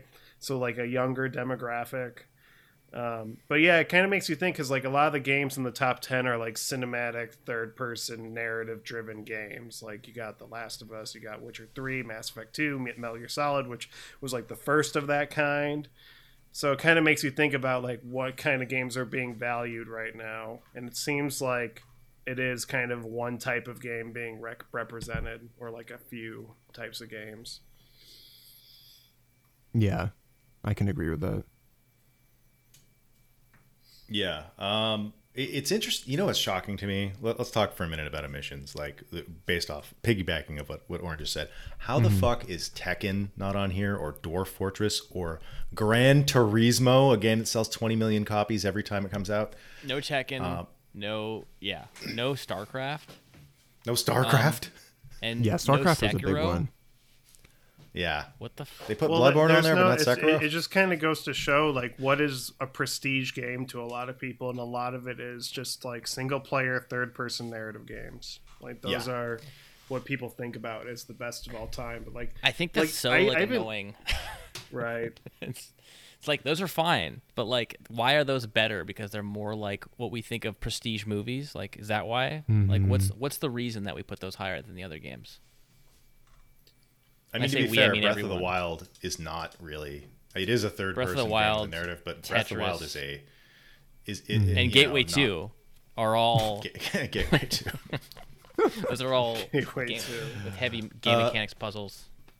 I mean, if you go back to 1998, Bloodborne. Metal Gear Solid comes out, and it does define a new type of video game for adults, for connoisseurs of artistic gaming, and I think we haven't fully shaken that. Um, I also think that it's really funny that this list came out a few days after IGN had that hilarious uh, clip where they're like talking about the games that they Dude, review, and they're like, "That is like the funniest." What was it they said? They're like, "They're like, how come? How do you choose the games review?" And they're like, "Well, uh, if you haven't heard of it, like, God, what what was the quote there? Do you remember? Find it. Let me find it so I can I'll say yeah, it was the guy because it was, it's just too it's too incredible not to quote it here. Self perpetuating circularity of what gets covered and then this list just sort of reinforces the the canon, right? Yeah, like this this vicious mm. circle, virtuous circle. I don't think so, but uh, it, it does kind of it, it is interesting too because a lot of the games okay, that you see in like, oh yeah, go ahead. So he says, go but ahead. think about it this way: if you've never heard of the game, we probably wouldn't review it and it probably isn't that good anyway. And then the, and then the follow the guy is like, "That was a really good explanation." like Tim and Eric, that was a really good explanation. that, you know, yeah, that so, reminds me of people who say like, if it's not Marvel or Star Wars, it's not worth seeing. Like that's yeah. like right. that kind of energy. Like fuck, fuck you, dude. You've but never heard I, of I it. Do think we wouldn't review I, it, and it probably isn't good. I do yeah. think that uh, this honestly, I think you could chalk up this list a lot to the fact that games journalism and tastes in the game industry are still kind of just in, not matured. Like, if you look at the Sight and Sound list, like, you can debate its merits. Like, I have a lot of criticisms with the Sight and Sound list, but I think the people voting in that list and just the the whole aura of the culture around film is way more sophisticated than video games. Mm. And, and I think video games, you still kind of have like a lot of people who maybe aren't the best cultural critics writing about games, and they're just kind of picking games that they liked that they pay, played in the past four years. Mm. right. yeah. And also, like, there's something very uh, homogenous about the state. And, and I mean, even we perpetuate it about the state of like what games get talked about, what games get people play. And like, I guarantee you, half the people that that are listed on this follow each other on Twitter, interact with each other. Like a lot of these people know each other. Like like it's mm-hmm. a very connected group of people, and that's not necessarily a bad thing, but it it, it does make uh, the diversity of selections like gets greatly diminished because of that. Yeah, it has an echo chamber effect where it's like you're seeing things a bunch, so it must be good, and so everyone starts playing what people are considering good, and etc. I, well, I do have yeah. Oh yeah, go ahead. So I was gonna you... say. Sorry. No, you're good. My bad. no, you guys. Garrett, you may go, Garrett. Are you sure? Okay. yeah. I was just gonna say. Oh like, no, sorry. um, like fuck you, Aaron. There's obviously there's obviously some omissions from this um, that like I don't agree with. Like some of the stuff you mentioned, and then like you know I grew up playing RuneScape, and I feel like that was huge for like MMOs between Right. like RuneScape and World of Warcraft. Like thankfully World of Warcraft is on here, but like I consider RuneScape like a top 100. But you know, um, Right? Yeah, Eve Online. I mean, yeah, even Eve. Eve books have been written Um, about that game. But looking Yeah. through the list of 100, I do see a lot of fantastic games, and I do agree with like most of them. I will say the thing that I don't agree with is the order with that which you're in. Like I feel like most of these could definitely be closer to the top. Like I feel like some of the stuff that's near the bottom should be closer to the top, and some of the stuff at the top could be closer to the bottom. Um, but yeah, like you said, these these the way that it was, I I didn't know the part where they just gathered them. I thought they ranked them, t- you know, ten to one, and like number one's my favorite. So that alone, because I I guarantee you, you know, Tetris isn't everyone's favorite game. They probably all put it on there because they know it has historical, you know, Yeah. importance. But it's not like everyone's favorite game of all time. But I guess it depends on what kind of what kind of list this is. Like is this based on cultural significance or is this based on how fun it is or how They're the well it best. was reviewed? Yeah, they're the Just the best. best. They're just the best all Yes, around. that's- that's- just that's the best games video games of all time. That's the other headline. ones. It seems So I guess in that in that regard, maybe they don't have to be in order. Like maybe it's just a collective 100 where num- number 100 could be just as fantastic Oh, as number 1. Oh wait, no, it does. Wait, hold on, Aaron. It, it does, I'm reading this right now. It says number one received ten points and number ten received one point. So they did rank them. Really, Kat Bailey said that Oh. they didn't do that, so I don't know. That's weird. Okay, well, May- oh, This I- this web maybe Planet. Smarts isn't the most. oh, don't listen to uh, Planet Smarts. It's smart. I don't know. Planet Smarts is bullshit, dude. Planet Smarts is like literally like translated into Russian, into English, into Chinese, and then back into English. You're Um, probably right. But like anyway, well, let me ask you this question: like, what, like, considering like you know how contentious this list is, what might you guys do? Like, what kind of uh, uh, selection would you choose to kind of have a more, more diverse selection? Because I would have asked way more people for one, and I would have asked a lot more people involved in esports and involved in specific Yes. communities. yeah, um, for sure. Like I think the fact that Counter Strike is not on this list is like Yeah. bonkers. Literally Yeah. the most played game, like the most played shooter of all time. Um, League of Legends also- isn't on here. also, yeah, League of Legends. That's insane. League of Legends, that's Yeah, insane. yeah. Like what Garrett said, if they had just put out a list, like like uh, Washington Post does this with their games of the year. They don't give an order; they just give these are notable games. This is like the hundred most notable games of all time or something. It would have triggered my inner annoying person a lot less because my inner annoying person got very triggered by this list. So yeah, I wonder if like just like they did what Sight and Sound did. I think Sight and Sound does, does up to like a thousand people in the film industry. Like maybe they needed a, just a broader sample size and because like there's some like of the six people are, that work at Naughty Dog on this list. right, yeah. There, there That's are three like, percent really of the bi- total votes. How many Naughty Dog games are there? So obviously there's Last of Us One, Two, Like three or four. and Uncharted. How- There's not more than one Uncharted game, right? Only just two. I do like seeing uh, Bioshock Infinite on there. That's so like. The, just Dude. imagine like people voting for that game and Take being like this is one of fucking ten. off here. Like, I, I just want to know how does Hollow Knight make it on this list and Stalker doesn't? I Like don't Stalker has in- influenced entire like genres of games. yeah, I, I uh, Hollow Knight is just a very good Metroidvania, it's not. which some people might disagree with. didn't that. that could have. you asked some people. That's nice That- graphics. It also kind of it also kind of calls into question though like what is like the value of Paul's because like let me give you an example like with Sight and Sound when that came out Portrait of a Lady on Fire was like number 30 on the list and that movie came out like 4 years ago. And like a hmm. lot of people just like kind of claimed that it was just this weird like Letterboxd vote where like a bunch of 20 year olds participating in the poll voted that game in Yeah, or movie in. And it's just like wow it's like way too soon to even include a movie that recent in the top 100 movies of all time list. So it's like are polls really even good ways to kind of figure out what the best things are? Let- like does it re- is it really helpful i don't know like I was going to another- mention the part um sorry to cut you off. no yeah go ahead um like the so the people that they asked right it's going to be people in games journalism and developers and all that stuff right now most of those people are probably in the same age bracket Um, and so I just don't know. I feel like a lot of these people may have been like people our age, like older, like 28 plus maybe. And I don't know if that would affect anything It does. because yeah, Oh, because yeah. it's just gonna be like people thinking back, like, oh yeah, you know, Mario sixty four, best best game of all time, and like you know, people they're gonna have opinions and they're gonna have you know favorites that they just hold on to, even if they don't hold up anymore. Like I know a lot of people go back and they're like, you know, Mar- Super Mario sixty four is not as good as it as it, it as it once was, you know. yeah. Um, but here it is at number 18.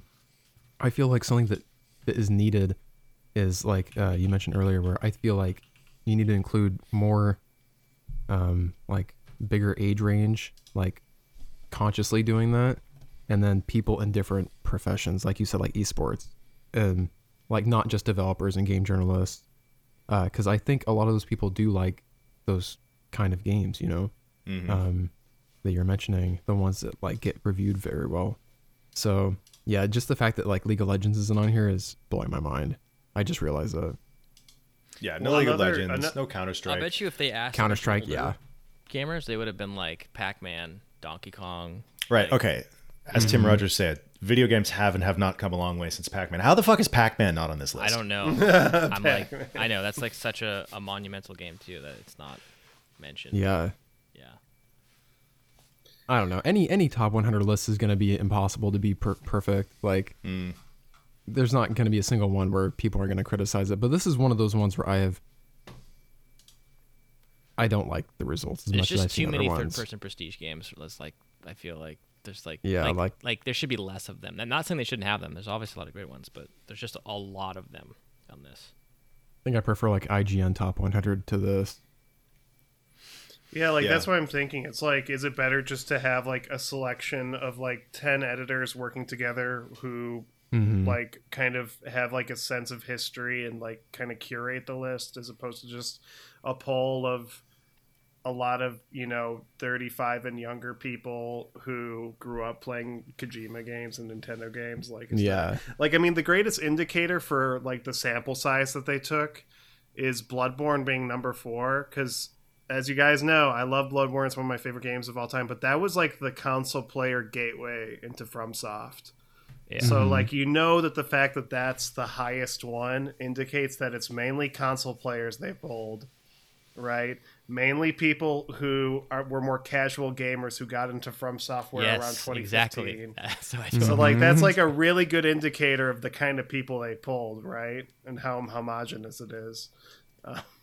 Uh, That's actually a really uh, good observation. yeah. Yeah. And the fact that like the top 10 is mainly 2010s games, like the top 100 is mainly t- is ma- or well like I think it's probably 75% 2010s games. They're almost all Mhm. 20 21st century games. yeah. Right. Like I mean, yeah, like I think in the top 10 alone, the only ones that aren't 2010 games are Tetris, um, Tetris and Metal Gear. Solid, and Half-Life 2. Everything else I guess is Mass Effect or- Was Mass Effect was 2010? Yep. Mass Effect 2 Mass is Effect 2 was- 2010.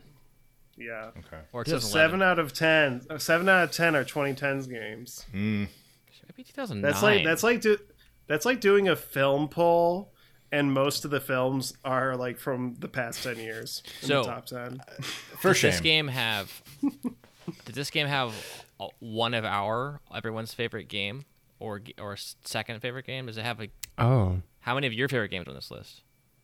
Uh, my favorite game is on this list. My favorite game on this list too. but my second my, favorite my name, game is my not favorite on this game list. is number 89. So, yeah, it's it's on this Hitman? list.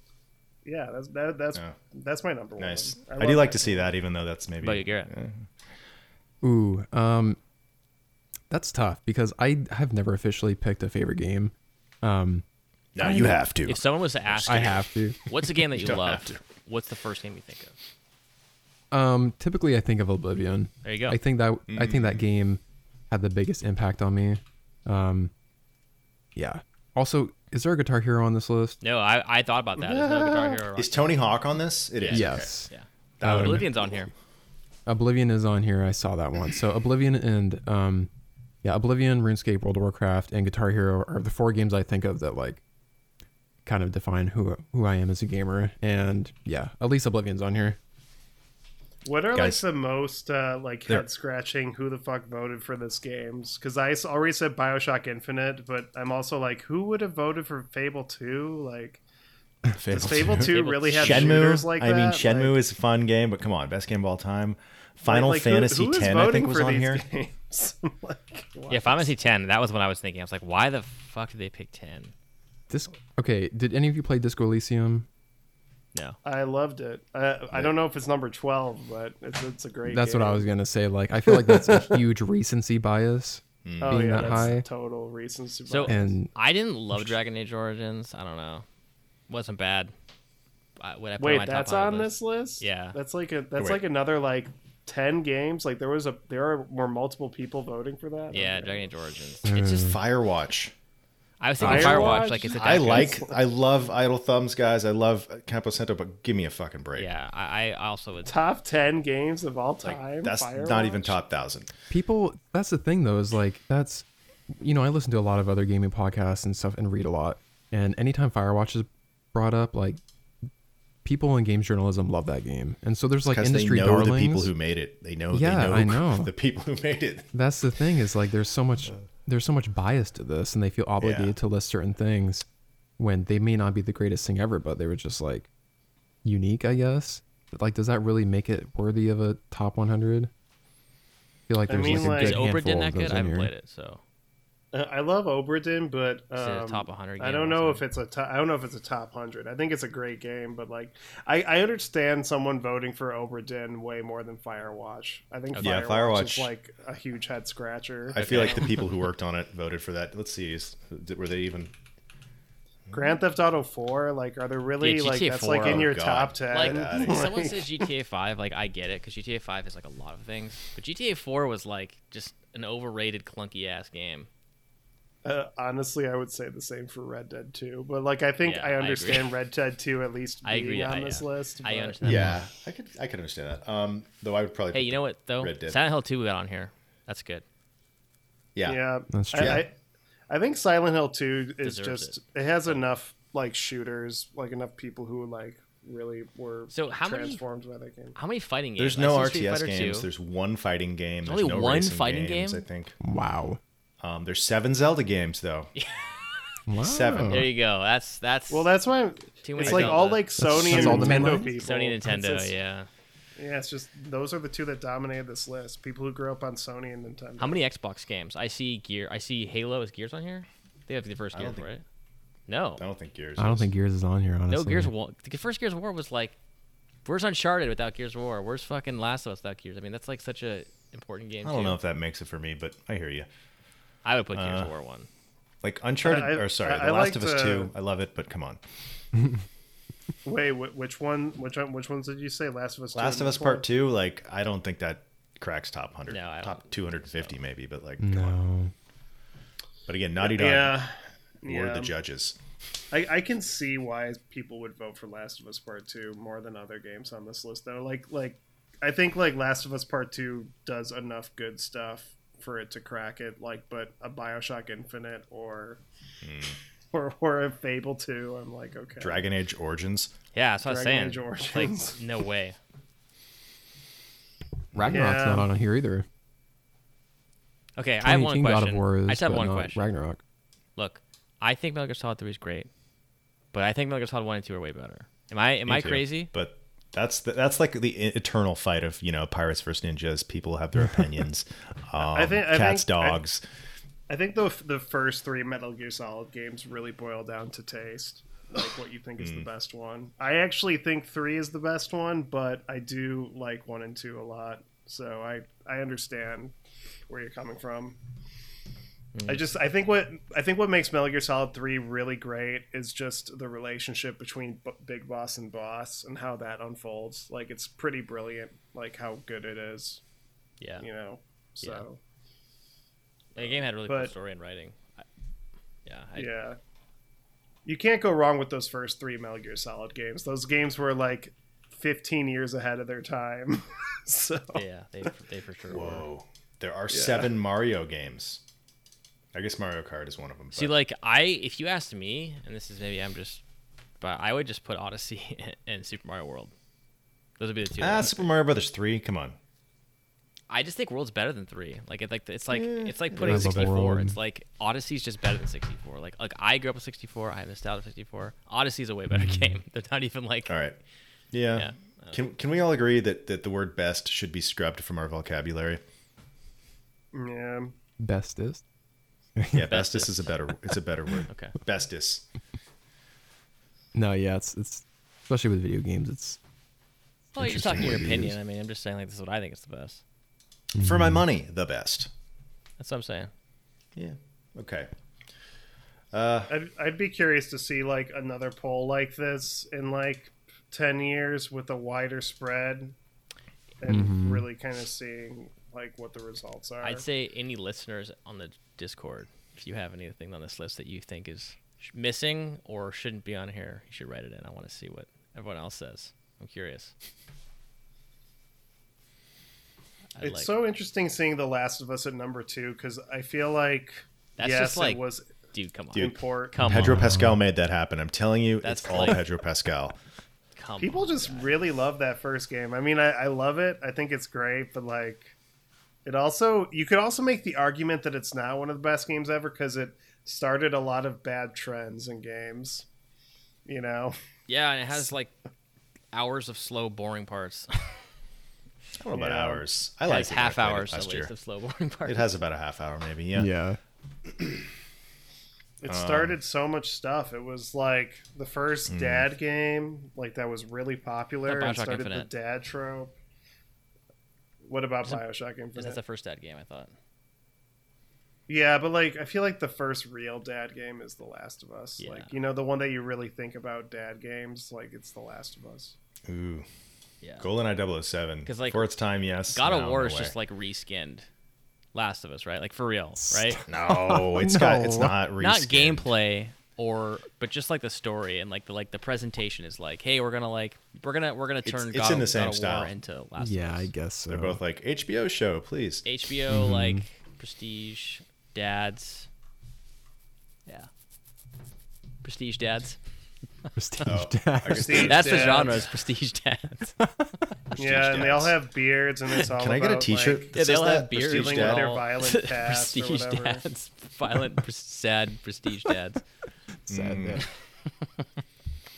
Um, Uh, I I mean, like, but yeah, it's interesting Uh. they bring up GoldenEye 007, Aaron, because it's like, it's one of those things. It's like, are you voting for the most important games of all time, or are you voting for your personal favorite games of all time? I love Yeah. GoldenEye 007, but like that game is trash now. not not anymore.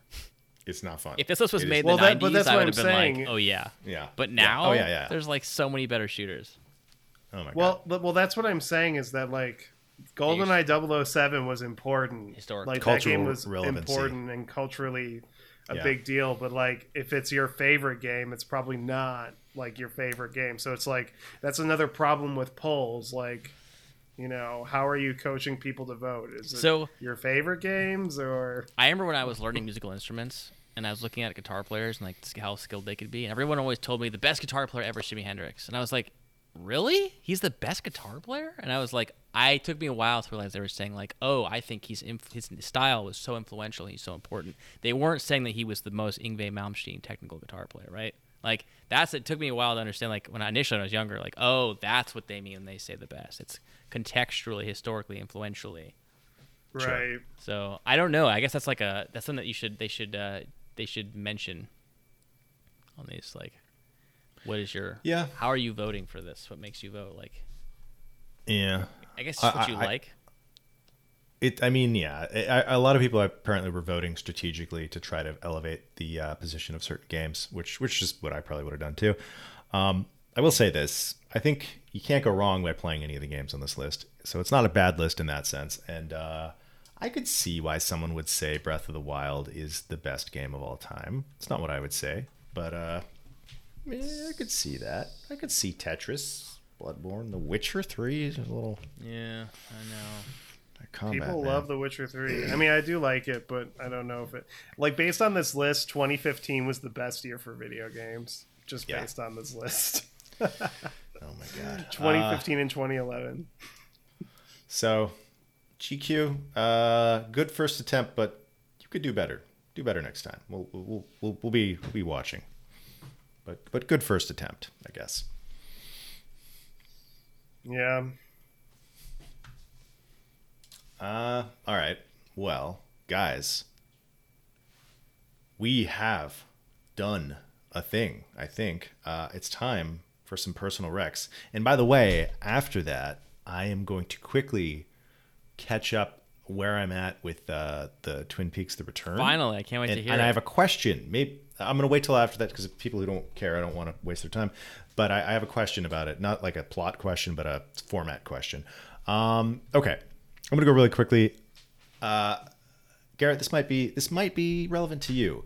Like, do you find now that you live in Alabama that there's a hole in your life, and and there's something that's just missing, and it's called Mexican food. You know, yeah. You'd be surprised. There's actually a lot of Mexican restaurants here. It's actually what I eat at the most. Um, Okay. but I, you're you're still in California? Yeah, I'm in LA. Yeah. Okay. I'm definitely I definitely miss some some things of like California Mexican food. Okay. It's mostly in LA. Tex-Mex here. Okay, that's that's Yeah. different. That's not bad, but it's not the same. Um, the thing that would really like chafe at me would be not getting a really good burrito, right? And, and Yeah. even in LA, despite my proximity to Mexico and despite the, the really high quality Mexican food here, getting a good burrito can take some work, um, which which is strange. So I decided to from scratch make. I mean, I didn't make the tortilla, but to make a burrito at home and try to make it as as good as I would want it to be from a taqueria. So I followed Kenji López-Alt's no waste carnitas recipe. And I made that. I made it with rice and beans. I got some big, really high quality tortillas that are that are like the kind you want from for a burrito. And I I think I got good enough to open my own taqueria. To be honest with you, so my recommendation this week is make some carnitas, try some tacos, make some burritos, make some Mexican food at home. It's uh it's it's quite delightful. Nice. How'd you how'd you cook the meat? Uh, I cooked it in the oven for about four hours in um, oil with uh, onion and um, orange and some other spices and stuff. So it was, it was two pounds of pork shoulder and it like cooked slowly. So it, you know, it became that like fall apart. And then I recooked it under the broiler so it got really crispy and seared. Oh man, carnitas Wow. is my go-to choice for meat when it comes to uh, Mexican food. Yeah. You can you can make it at home pretty good. Uh, a lot, lot easier than like Al Pastor or something that requires a little more uh, contraptions. It sounds so good right now. I still have to eat dinner after this, so I'm probably gonna go get some Mexican food. Nice, nice. uh, Garrett, you want to go next? yeah, sure. Um, so for games, I put Tails of Iron. Um, but I already talked about that and why I liked it. Uh, so if you did happen to pick that up during PlayStation Plus, then you should definitely go check it out because you could probably finish it in like six hours if you just skip all the side stuff. Um, and then for movies, um, I know Oren has also watched these recently. Um, but I saw Guardians of the Galaxy Volume Three this week, and I also saw John Wick Four. Um, Nice. both fantastic movies. Um, yeah, uh, there's like a few scenes in John Wick 4 where I'm just like, yes, like this is what I came for.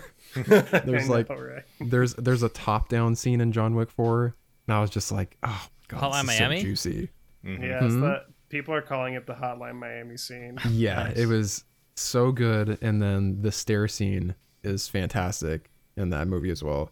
Um, something I love about the John Wick movies is they just nail it with the soundtrack, and I thought they did a really good job in this one. Um, Did you like the uh, Warriors reference? That that was my favorite part of the movie. you know what? I actually haven't seen that. Isn't that crazy? So there's like a there's a scene in the Warriors when, um, like there's like this DJ who's like, hey hey there everyone out there, there's a gang that needs to be killed, Oh. and then like you see everyone preparing to go after the gang to kill him. They do the same thing where there's a DJ being like, John Wick's out on the run with like the ASMR voice, Mm-hmm. and like then you see all of the gangs like get ready to like kill John Wick, and it's That's oh, I was like, that would have "Ah." been s- so, so good if I got the reference. I feel like they also they reference other things too. I thought they were doing it a lot in this movie.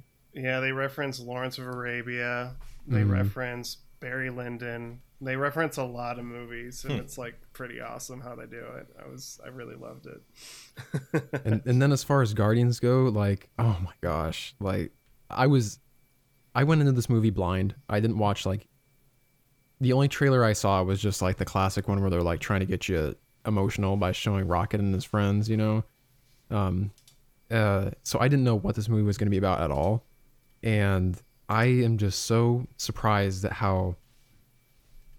I mean, all the Guardian movies are great, but like every time I see one, I'm like, God, this is just so good. Like, what makes these so different, other than maybe like James Gunn being in charge of it, um, and just how the how they shoot the movie feels so much different than other Marvel movies.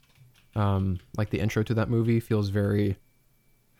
I mean, Oren, you probably know the terminology and like the style way better, but like those those long no cut shots where it like kind of follows uh because you saw it, right Yeah, no, I I know exactly what you're talking about. I, I'm not a Marvel fan by any stretch. I actually, Yeah. d- I almost like intensely dislike Marvel, but like yeah this this one left an impact on me that I was not expecting because um like I think the movie um like James Gunn kind of took his Guardians formula to make a movie at like kind of just about the horrors of abuse.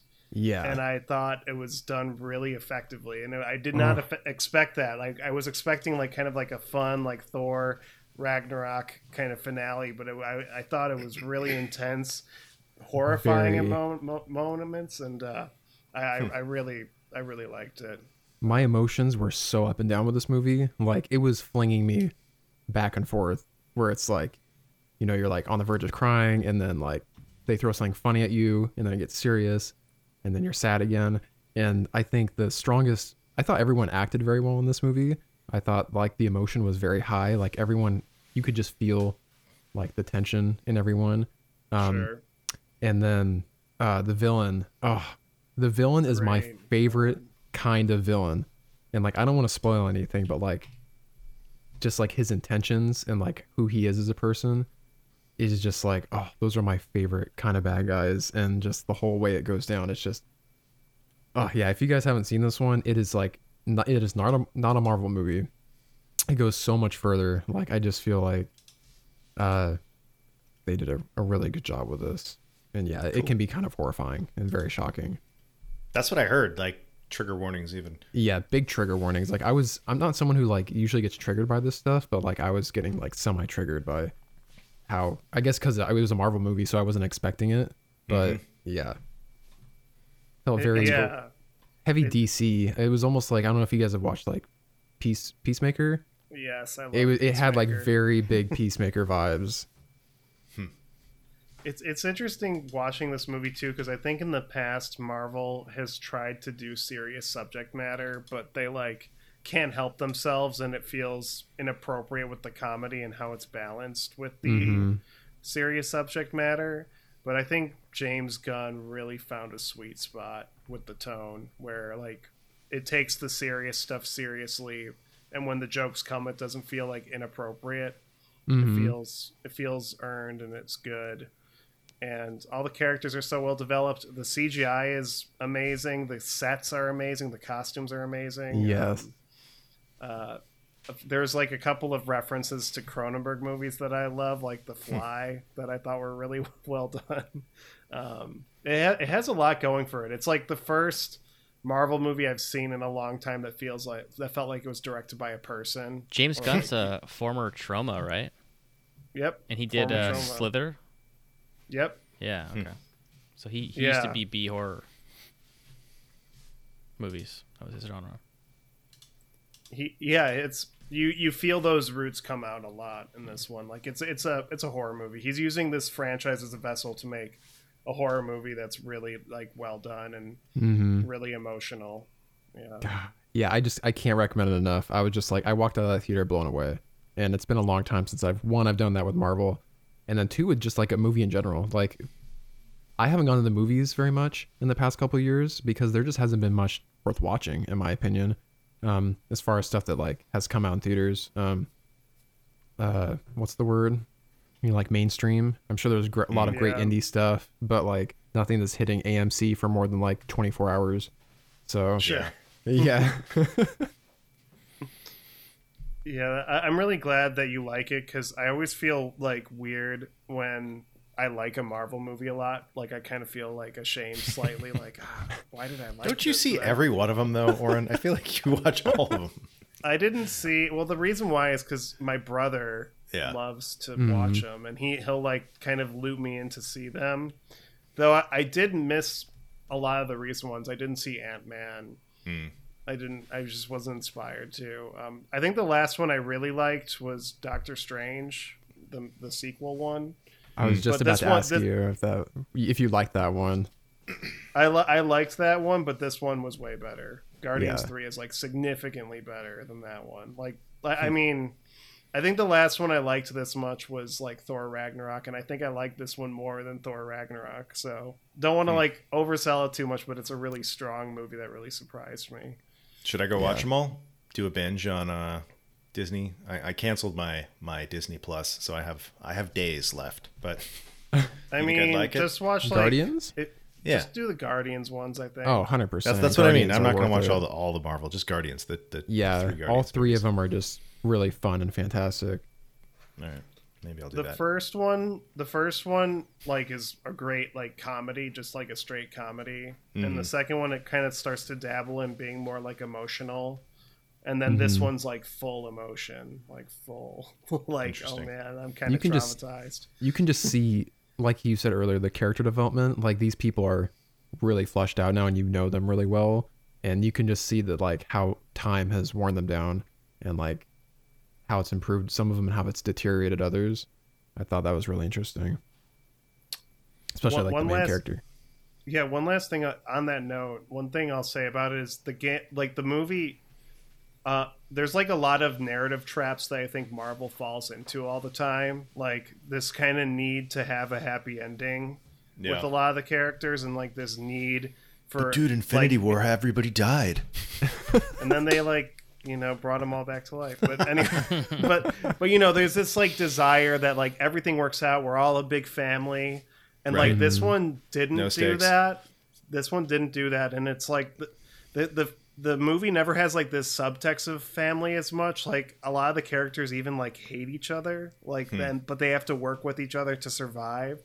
And i mm-hmm. was like like even stuff like that makes it stand out from other marvel movies. Like it feels more realistic. It feels the relationships feel more earned and like Yeah. kind of progress in ways that don't feel forced All right.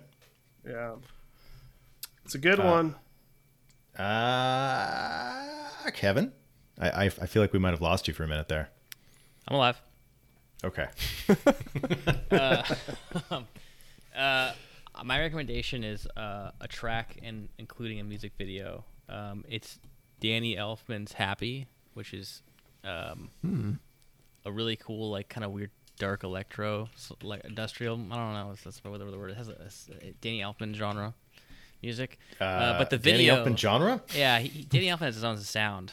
I mean, obviously Yeah, you can think very of like unique. Oingo, but I mean more of his even his movies. It's like oboes, right? Isn't that his sound? No, he has like bells and like violins. Yeah. it's like it's like fantastical it's like fantastical with like a hint of yeah. darkness. It's like this like Okay. gloomy fantastical. But anyways, uh, this the video is really interesting because it's like it's like uh, him as like a Dreamcast era 3D character talking. Oh, that's horrific, I know, dude. and it's really scary looking. And um, they also like mesh or move the character mesh, his face mesh, all around like weird ways. That they, like body horror that clearly anyone who's toyed around with 3D models would have seen. So it's Mm-hmm. just it's a funny to it's a funny way to like kind of capitalize on weird 3Dness and make it creepy. Hmm. That was creative. Um, I find the song very catchy. I listen to the song all the time. So the only thing I don't like about it is there's this guitar break, and I, I do not like the guitar riff, and I do not like the guitar tone. So I wish there was no guitar part of the song, but I digress. It's still a great song. So uh, yeah, I'll Danny Elfman's happy. out. Look at look All at right. it. nice yeah i'll take it yeah i like cool. danny elfman Me too. Mm-hmm. Oren, take us out of here. Yeah, my my recommendation is this movie called Blackberry. It's a Canadian production, uh, and it's funny, Garrett, that you said at the top that like it's an indie movie that like uh, you know it's at AMC it plays for 24 hours and then it's gone. Yeah, you get that one opportunity for like it's out there for like two days. Exactly. Like BlackBerry was literally out in my AMC for about four days. It was like Friday to Monday. And when I went to see it, like the theater was empty. I was the only one in the theater. And there's one Glenn showing Howerton. per day. Yeah, it was like one showing at ten o'clock at night. So The Golden like, God, Glenn go. Howerton. What? The Golden God, Glenn Howerton. Wait, who? Glenn Howerton. Glenn what are you Howerton is. Uh, it's always sunny. He's in the movie.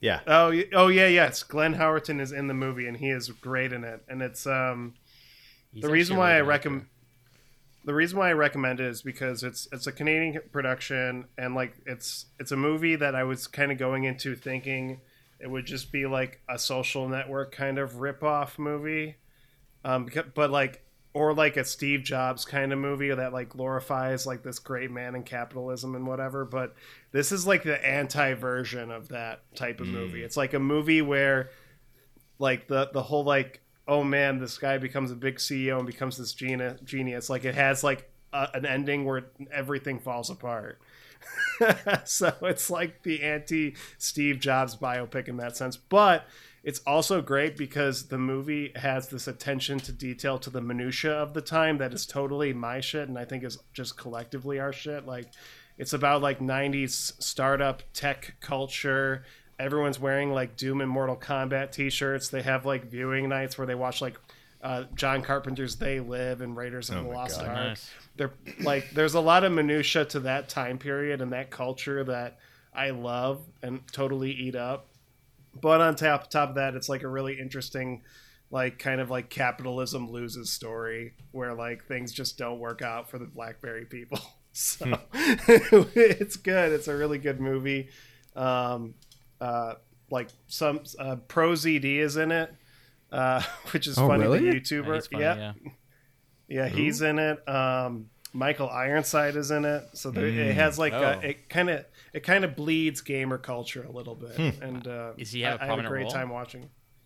Uh, Michael Ironside, Yeah.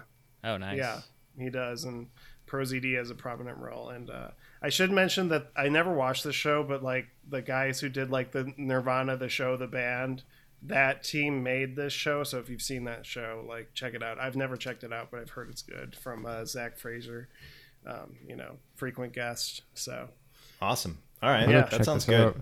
yeah, it's good. Blackberry, it's a solid ass movie. So Yeah. I got a couple couple showings over the next couple days. One, one showing, um, one's at 11:45 a.m. and then I have a, a 12:10 p.m. showing. So I'm gonna try to make one of those on my day off. yeah, go. Well, if you want the ultimate gamer double feature, you watch that, and then Uh-huh. after that, you watch Dungeons and Dragons: Honor Among Thieves, which is Oh, yeah, I heard that's good. that's like a very also like video game referencey movie, and it, it's interesting watching the movie because a lot of people um, like were criticizing the movie, saying that the characters banter so much, but like if you know D and D, like Mm. watching the movie. They're just having d&d conversations. So it's like oh i gotta cross this bridge. Why don't i take this like rope and stick it to my ass axe and i'll throw it across? Or like what if i use this portal? It's like they're just having d&d conversations but they're mm-hmm. characters in a movie. So it's like Consulting the, the dungeon master. yeah yeah it's just like they're dungeon man yeah it's like all that stuff. So i thought that was like a really clever way to integrate that like it's not like a meta movie but it has like meta elements where they're referencing the actual board game in the actual dialogue so i thought that was clever That's awesome. Very fun movie. yeah it's fun it's good so yeah do that double feature if you want like a very gamer culture double feature Cool. Uh, Garrett, thanks for stopping by. Uh, I'm gonna put your Twitter in the show notes, but you can also say it if you would like for people, if you would like for people to follow you there. Yeah, for sure. Yeah, thanks for having me. Um, and then my Twitter is at Garrett G A R R E T T F M. Um, so that's where you can find me. I'm mostly tweeting about um, games, music, movies, and stuff like that, and just other random stuff in between. Cool, cool. Uh, yeah, thanks again for stopping by. Um, Oren, Kevin, you guys rock. Madden, we love you. Uh, if, if, if you're a listener and you haven't already, please feel free to check out our Discord. Link in the show notes. Uh, lots of interesting conversations happening there. And we will be back in two weeks with, with a, a Sony conference having been watched. and possibly other things. You know, we're going to be playing Bloodborne on PC, Shadow Drop Bloodborne PC next Oh, Wednesday. 100%. Wait, are you not going to talk about Twin Peaks? Yeah. Is that, Oh no no. So and then I'm going to say after this, yes yes. Or am I I'm gonna waiting for about this for like three years. You guys years? are waiting for this. So Yeah. Garrett, have you? show. Yeah. So so oh, the show's over. We're going to talk about Twin Peaks a little bit. Garrett, have you watched Twin Peaks at all? No, it's it's I haven't. Okay, I won't it's- say anything I- spoilerific in that case, You should watch it. but I, I, there, I I, have a lot of um uh, holes in my in my Yeah. list of things to watch. it's it's good. It's uh, there, there's ways you can do it that are that are um, sensitive to your time too, by by sort of trimming some of the episodes out of the second season. Um, right. yeah, for sure. But uh, I started watching The Return. So I have a format question first and foremost. If you have the Blu-ray, which I do, thank you, Kevin. Um, they present each disc as an option for either individual episodes or two episodes tied together as a feature. Oh, So I didn't know this going in, and I it said, "Would you like to watch episode or parts one and two as a feature?" And I was like, "Oh, it must be that's how David Lynch intended the first episode to be like a long one." So I watched that uh, last week. So I watched two episodes at once. Then yesterday I went to go do nightly ritual. Right, that's the whole this thing is I'm, I'm doing you know an episode a week or whatever. I put in the second disc, and it gave me the same options for the third and fourth episode. I'm wondering if you guys think I'm better off watching. So that means I've watched three episodes, by the way, just just to clarify. Oh, which wow. is You've seen a technically one more than I, I would have. yeah. I, I would have thought I had, but um, should I be watching it the two episode chunks as a, a two hour feature per week or individual episodes? What do you guys who know the things think about that? Can I go first? Yeah. Yeah. You should do the the pairs, but for episode eight specifically, you should watch that one solo. Okay. Specifically, episode eight. Huh. But the rest you can do in pairs. I would watch them one by one. One by one. There's only so many episodes. Let it sink in, soak it, It's true. Savor it. savor it. Okay. Did you Maybe like I'll it? do that. I did like it. So I will say, if you're watching along with us uh, or me, we're, we're three episodes in, so feel free to jump up to the third episode.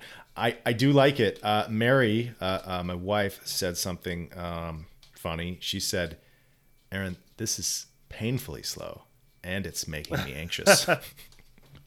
to which I, I said, yes, it is painful. It, it's different. There's a tonal switch. Obviously, a 25 year gap between productions. Um, it's something else. Like like I, I don't mean it's like something else. Like it's wild. I mean like it is a different product. oh yeah, it's very different. It's So I'm- like I'm- slow. It is straight up like slow cinema at times. Yeah. Like for sure. Like I think the only other TV show paced like that is like Better Call Saul. I don't think there's another show paced like that. yeah. David Lynch said that. Uh, he said that. He said I don't know the exact quote to paraphrase him, but it was something like, you know, all these movies they cut so quickly. There's a lot there that they're missing. And, that, and I think he's right. And I think uh, that show just like lets your skin crawl continuously. to basically what Mary's saying, like it just kind Yeah. of like the burn keeps burning, and that's probably why it's so good. Yeah, Yeah. so I I'm only three episodes in. I'm still kind of wrapping my head around what the fuck I'm seeing.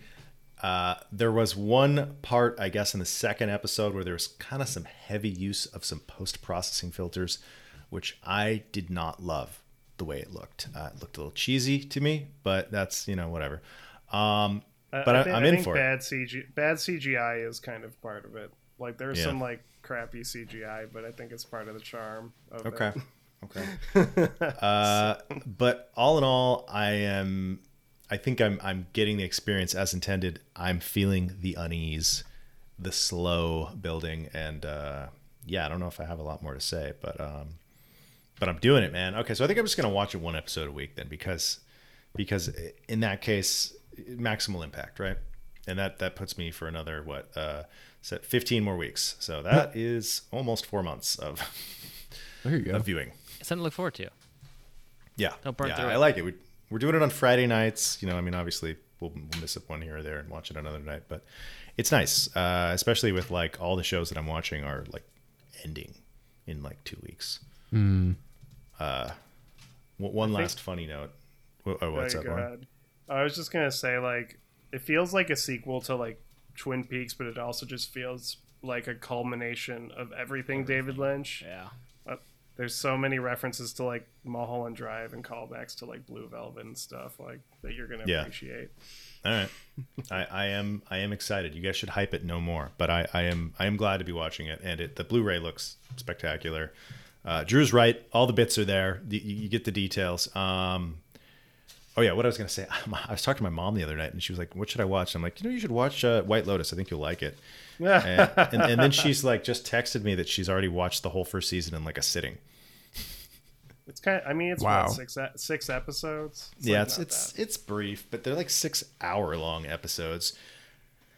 It's like I, watching I a think I six-hour think movie. White Lotus White Lotus is a good binge binge show. It's like one of those shows that like slow Sunday, you just burn through it. Burn Like, through it, yeah.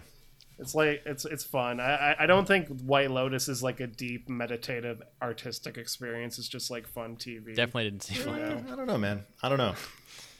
I, I think I think I might disagree. I think it could be. I, I binged both seasons, so what do I know? But uh, I, I think yeah, you can think about because you think about things like colonialism, imperialism, white privilege. but there's like, lots you do- of uh, like symbolism and stuff, and like foreshadowing, and um, there's good writing. Like that's it's it's constantly like misdirection and stuff. It's so like if you watched it Sure. slower, you would get that. If you didn't, it's just gonna be. Like, sure sure. All right. Well, Kevin's cringing again. Um, guys, uh, it's, it's been fun. wasn't for me. I'm gonna say Yeah. Yeah. Oh, you didn't like White Lotus? no. No. It's uh it is a cringe show. It's like definitely it's like uh I think that and Succession are like the ultimate like man rich people are just the fucking worst shows. Succession, I probably would Succession like. so Christian. oh yeah. It's the writing of, of the other show. I just not my style. Hmm. Succession is yeah. I Succession's probably like, the show of the Succession's the show of the moment. I mean, Peep. Show guy, it's got to be at least somewhat good. So It's also like laughing at like, you know, the Murdochs basically. So, you know, they're always fun to laugh at. All right. Well, uh, I got to wrap it up, guys. Uh, again, thank you. It's been fun. Uh, thanks for listening. Yeah, I hope you enjoyed our, our quick little Twin Peaks uh, detour. And uh, Garrett, we'll be seeing you, man. Yeah, for sure. Yeah. Are you just confused about like what we were just talking about? Because Oh, 100%. No, no, no, I was kidding. No, um I it's been on my list. Like Yeah. Twin Peaks in general, White Lotus, Succession is actually next on my watch list. Um I'm almost done with season 2 of Barry and then Mm. um I also have to watch or sorry, season 2 of Ted Lasso. Barry is also on the list. There's just so many shows. They keep Mm. Yeah. putting out good shows and there's like 70 different streaming services that are all trying to compete with each other, so it's getting exhausting, but I'm happy worry, that there's there's, a good writer content. strike going on right now. I, I, Oh, I know. It might give me a gonna- chance to catch up. Oh yeah, you'll have plenty of time. Um, You finished uh, Saul though, right? Better No. Call Saul. You never finished Better Call Saul? I need haven't last season still. Oh, dude, that's like that's like the best shit. You're gonna love it. I know. Yeah. Yeah. everything's on Netflix. So if you want to, it's a, even the last season. yeah. Oh, just released perfect. It on Netflix, yeah. Yes. Oh, I'll finish it. Yeah. I mean, you know how I feel about it. I think it's uh, better than Breaking Bad. You think it's you think it's pretty good? yeah. See it's it's it's amazing. It's amazing. It's the But best. uh, Succession right. is also on that level. So Ooh, yeah, Succession's yeah. also incredible. Succession is, is is quite good and and Yeah. so funny. So I know Succession is just laugh out loud funny. Holy shit. Anyway, I'll stop talking so we can leave Yep. the episode. All right, all right, all right, guys. I, I'm out of here. I gotta I gotta go. I got my cousin coming over in like 25 minutes. So it's been fun. Later on. Thank you. Adios.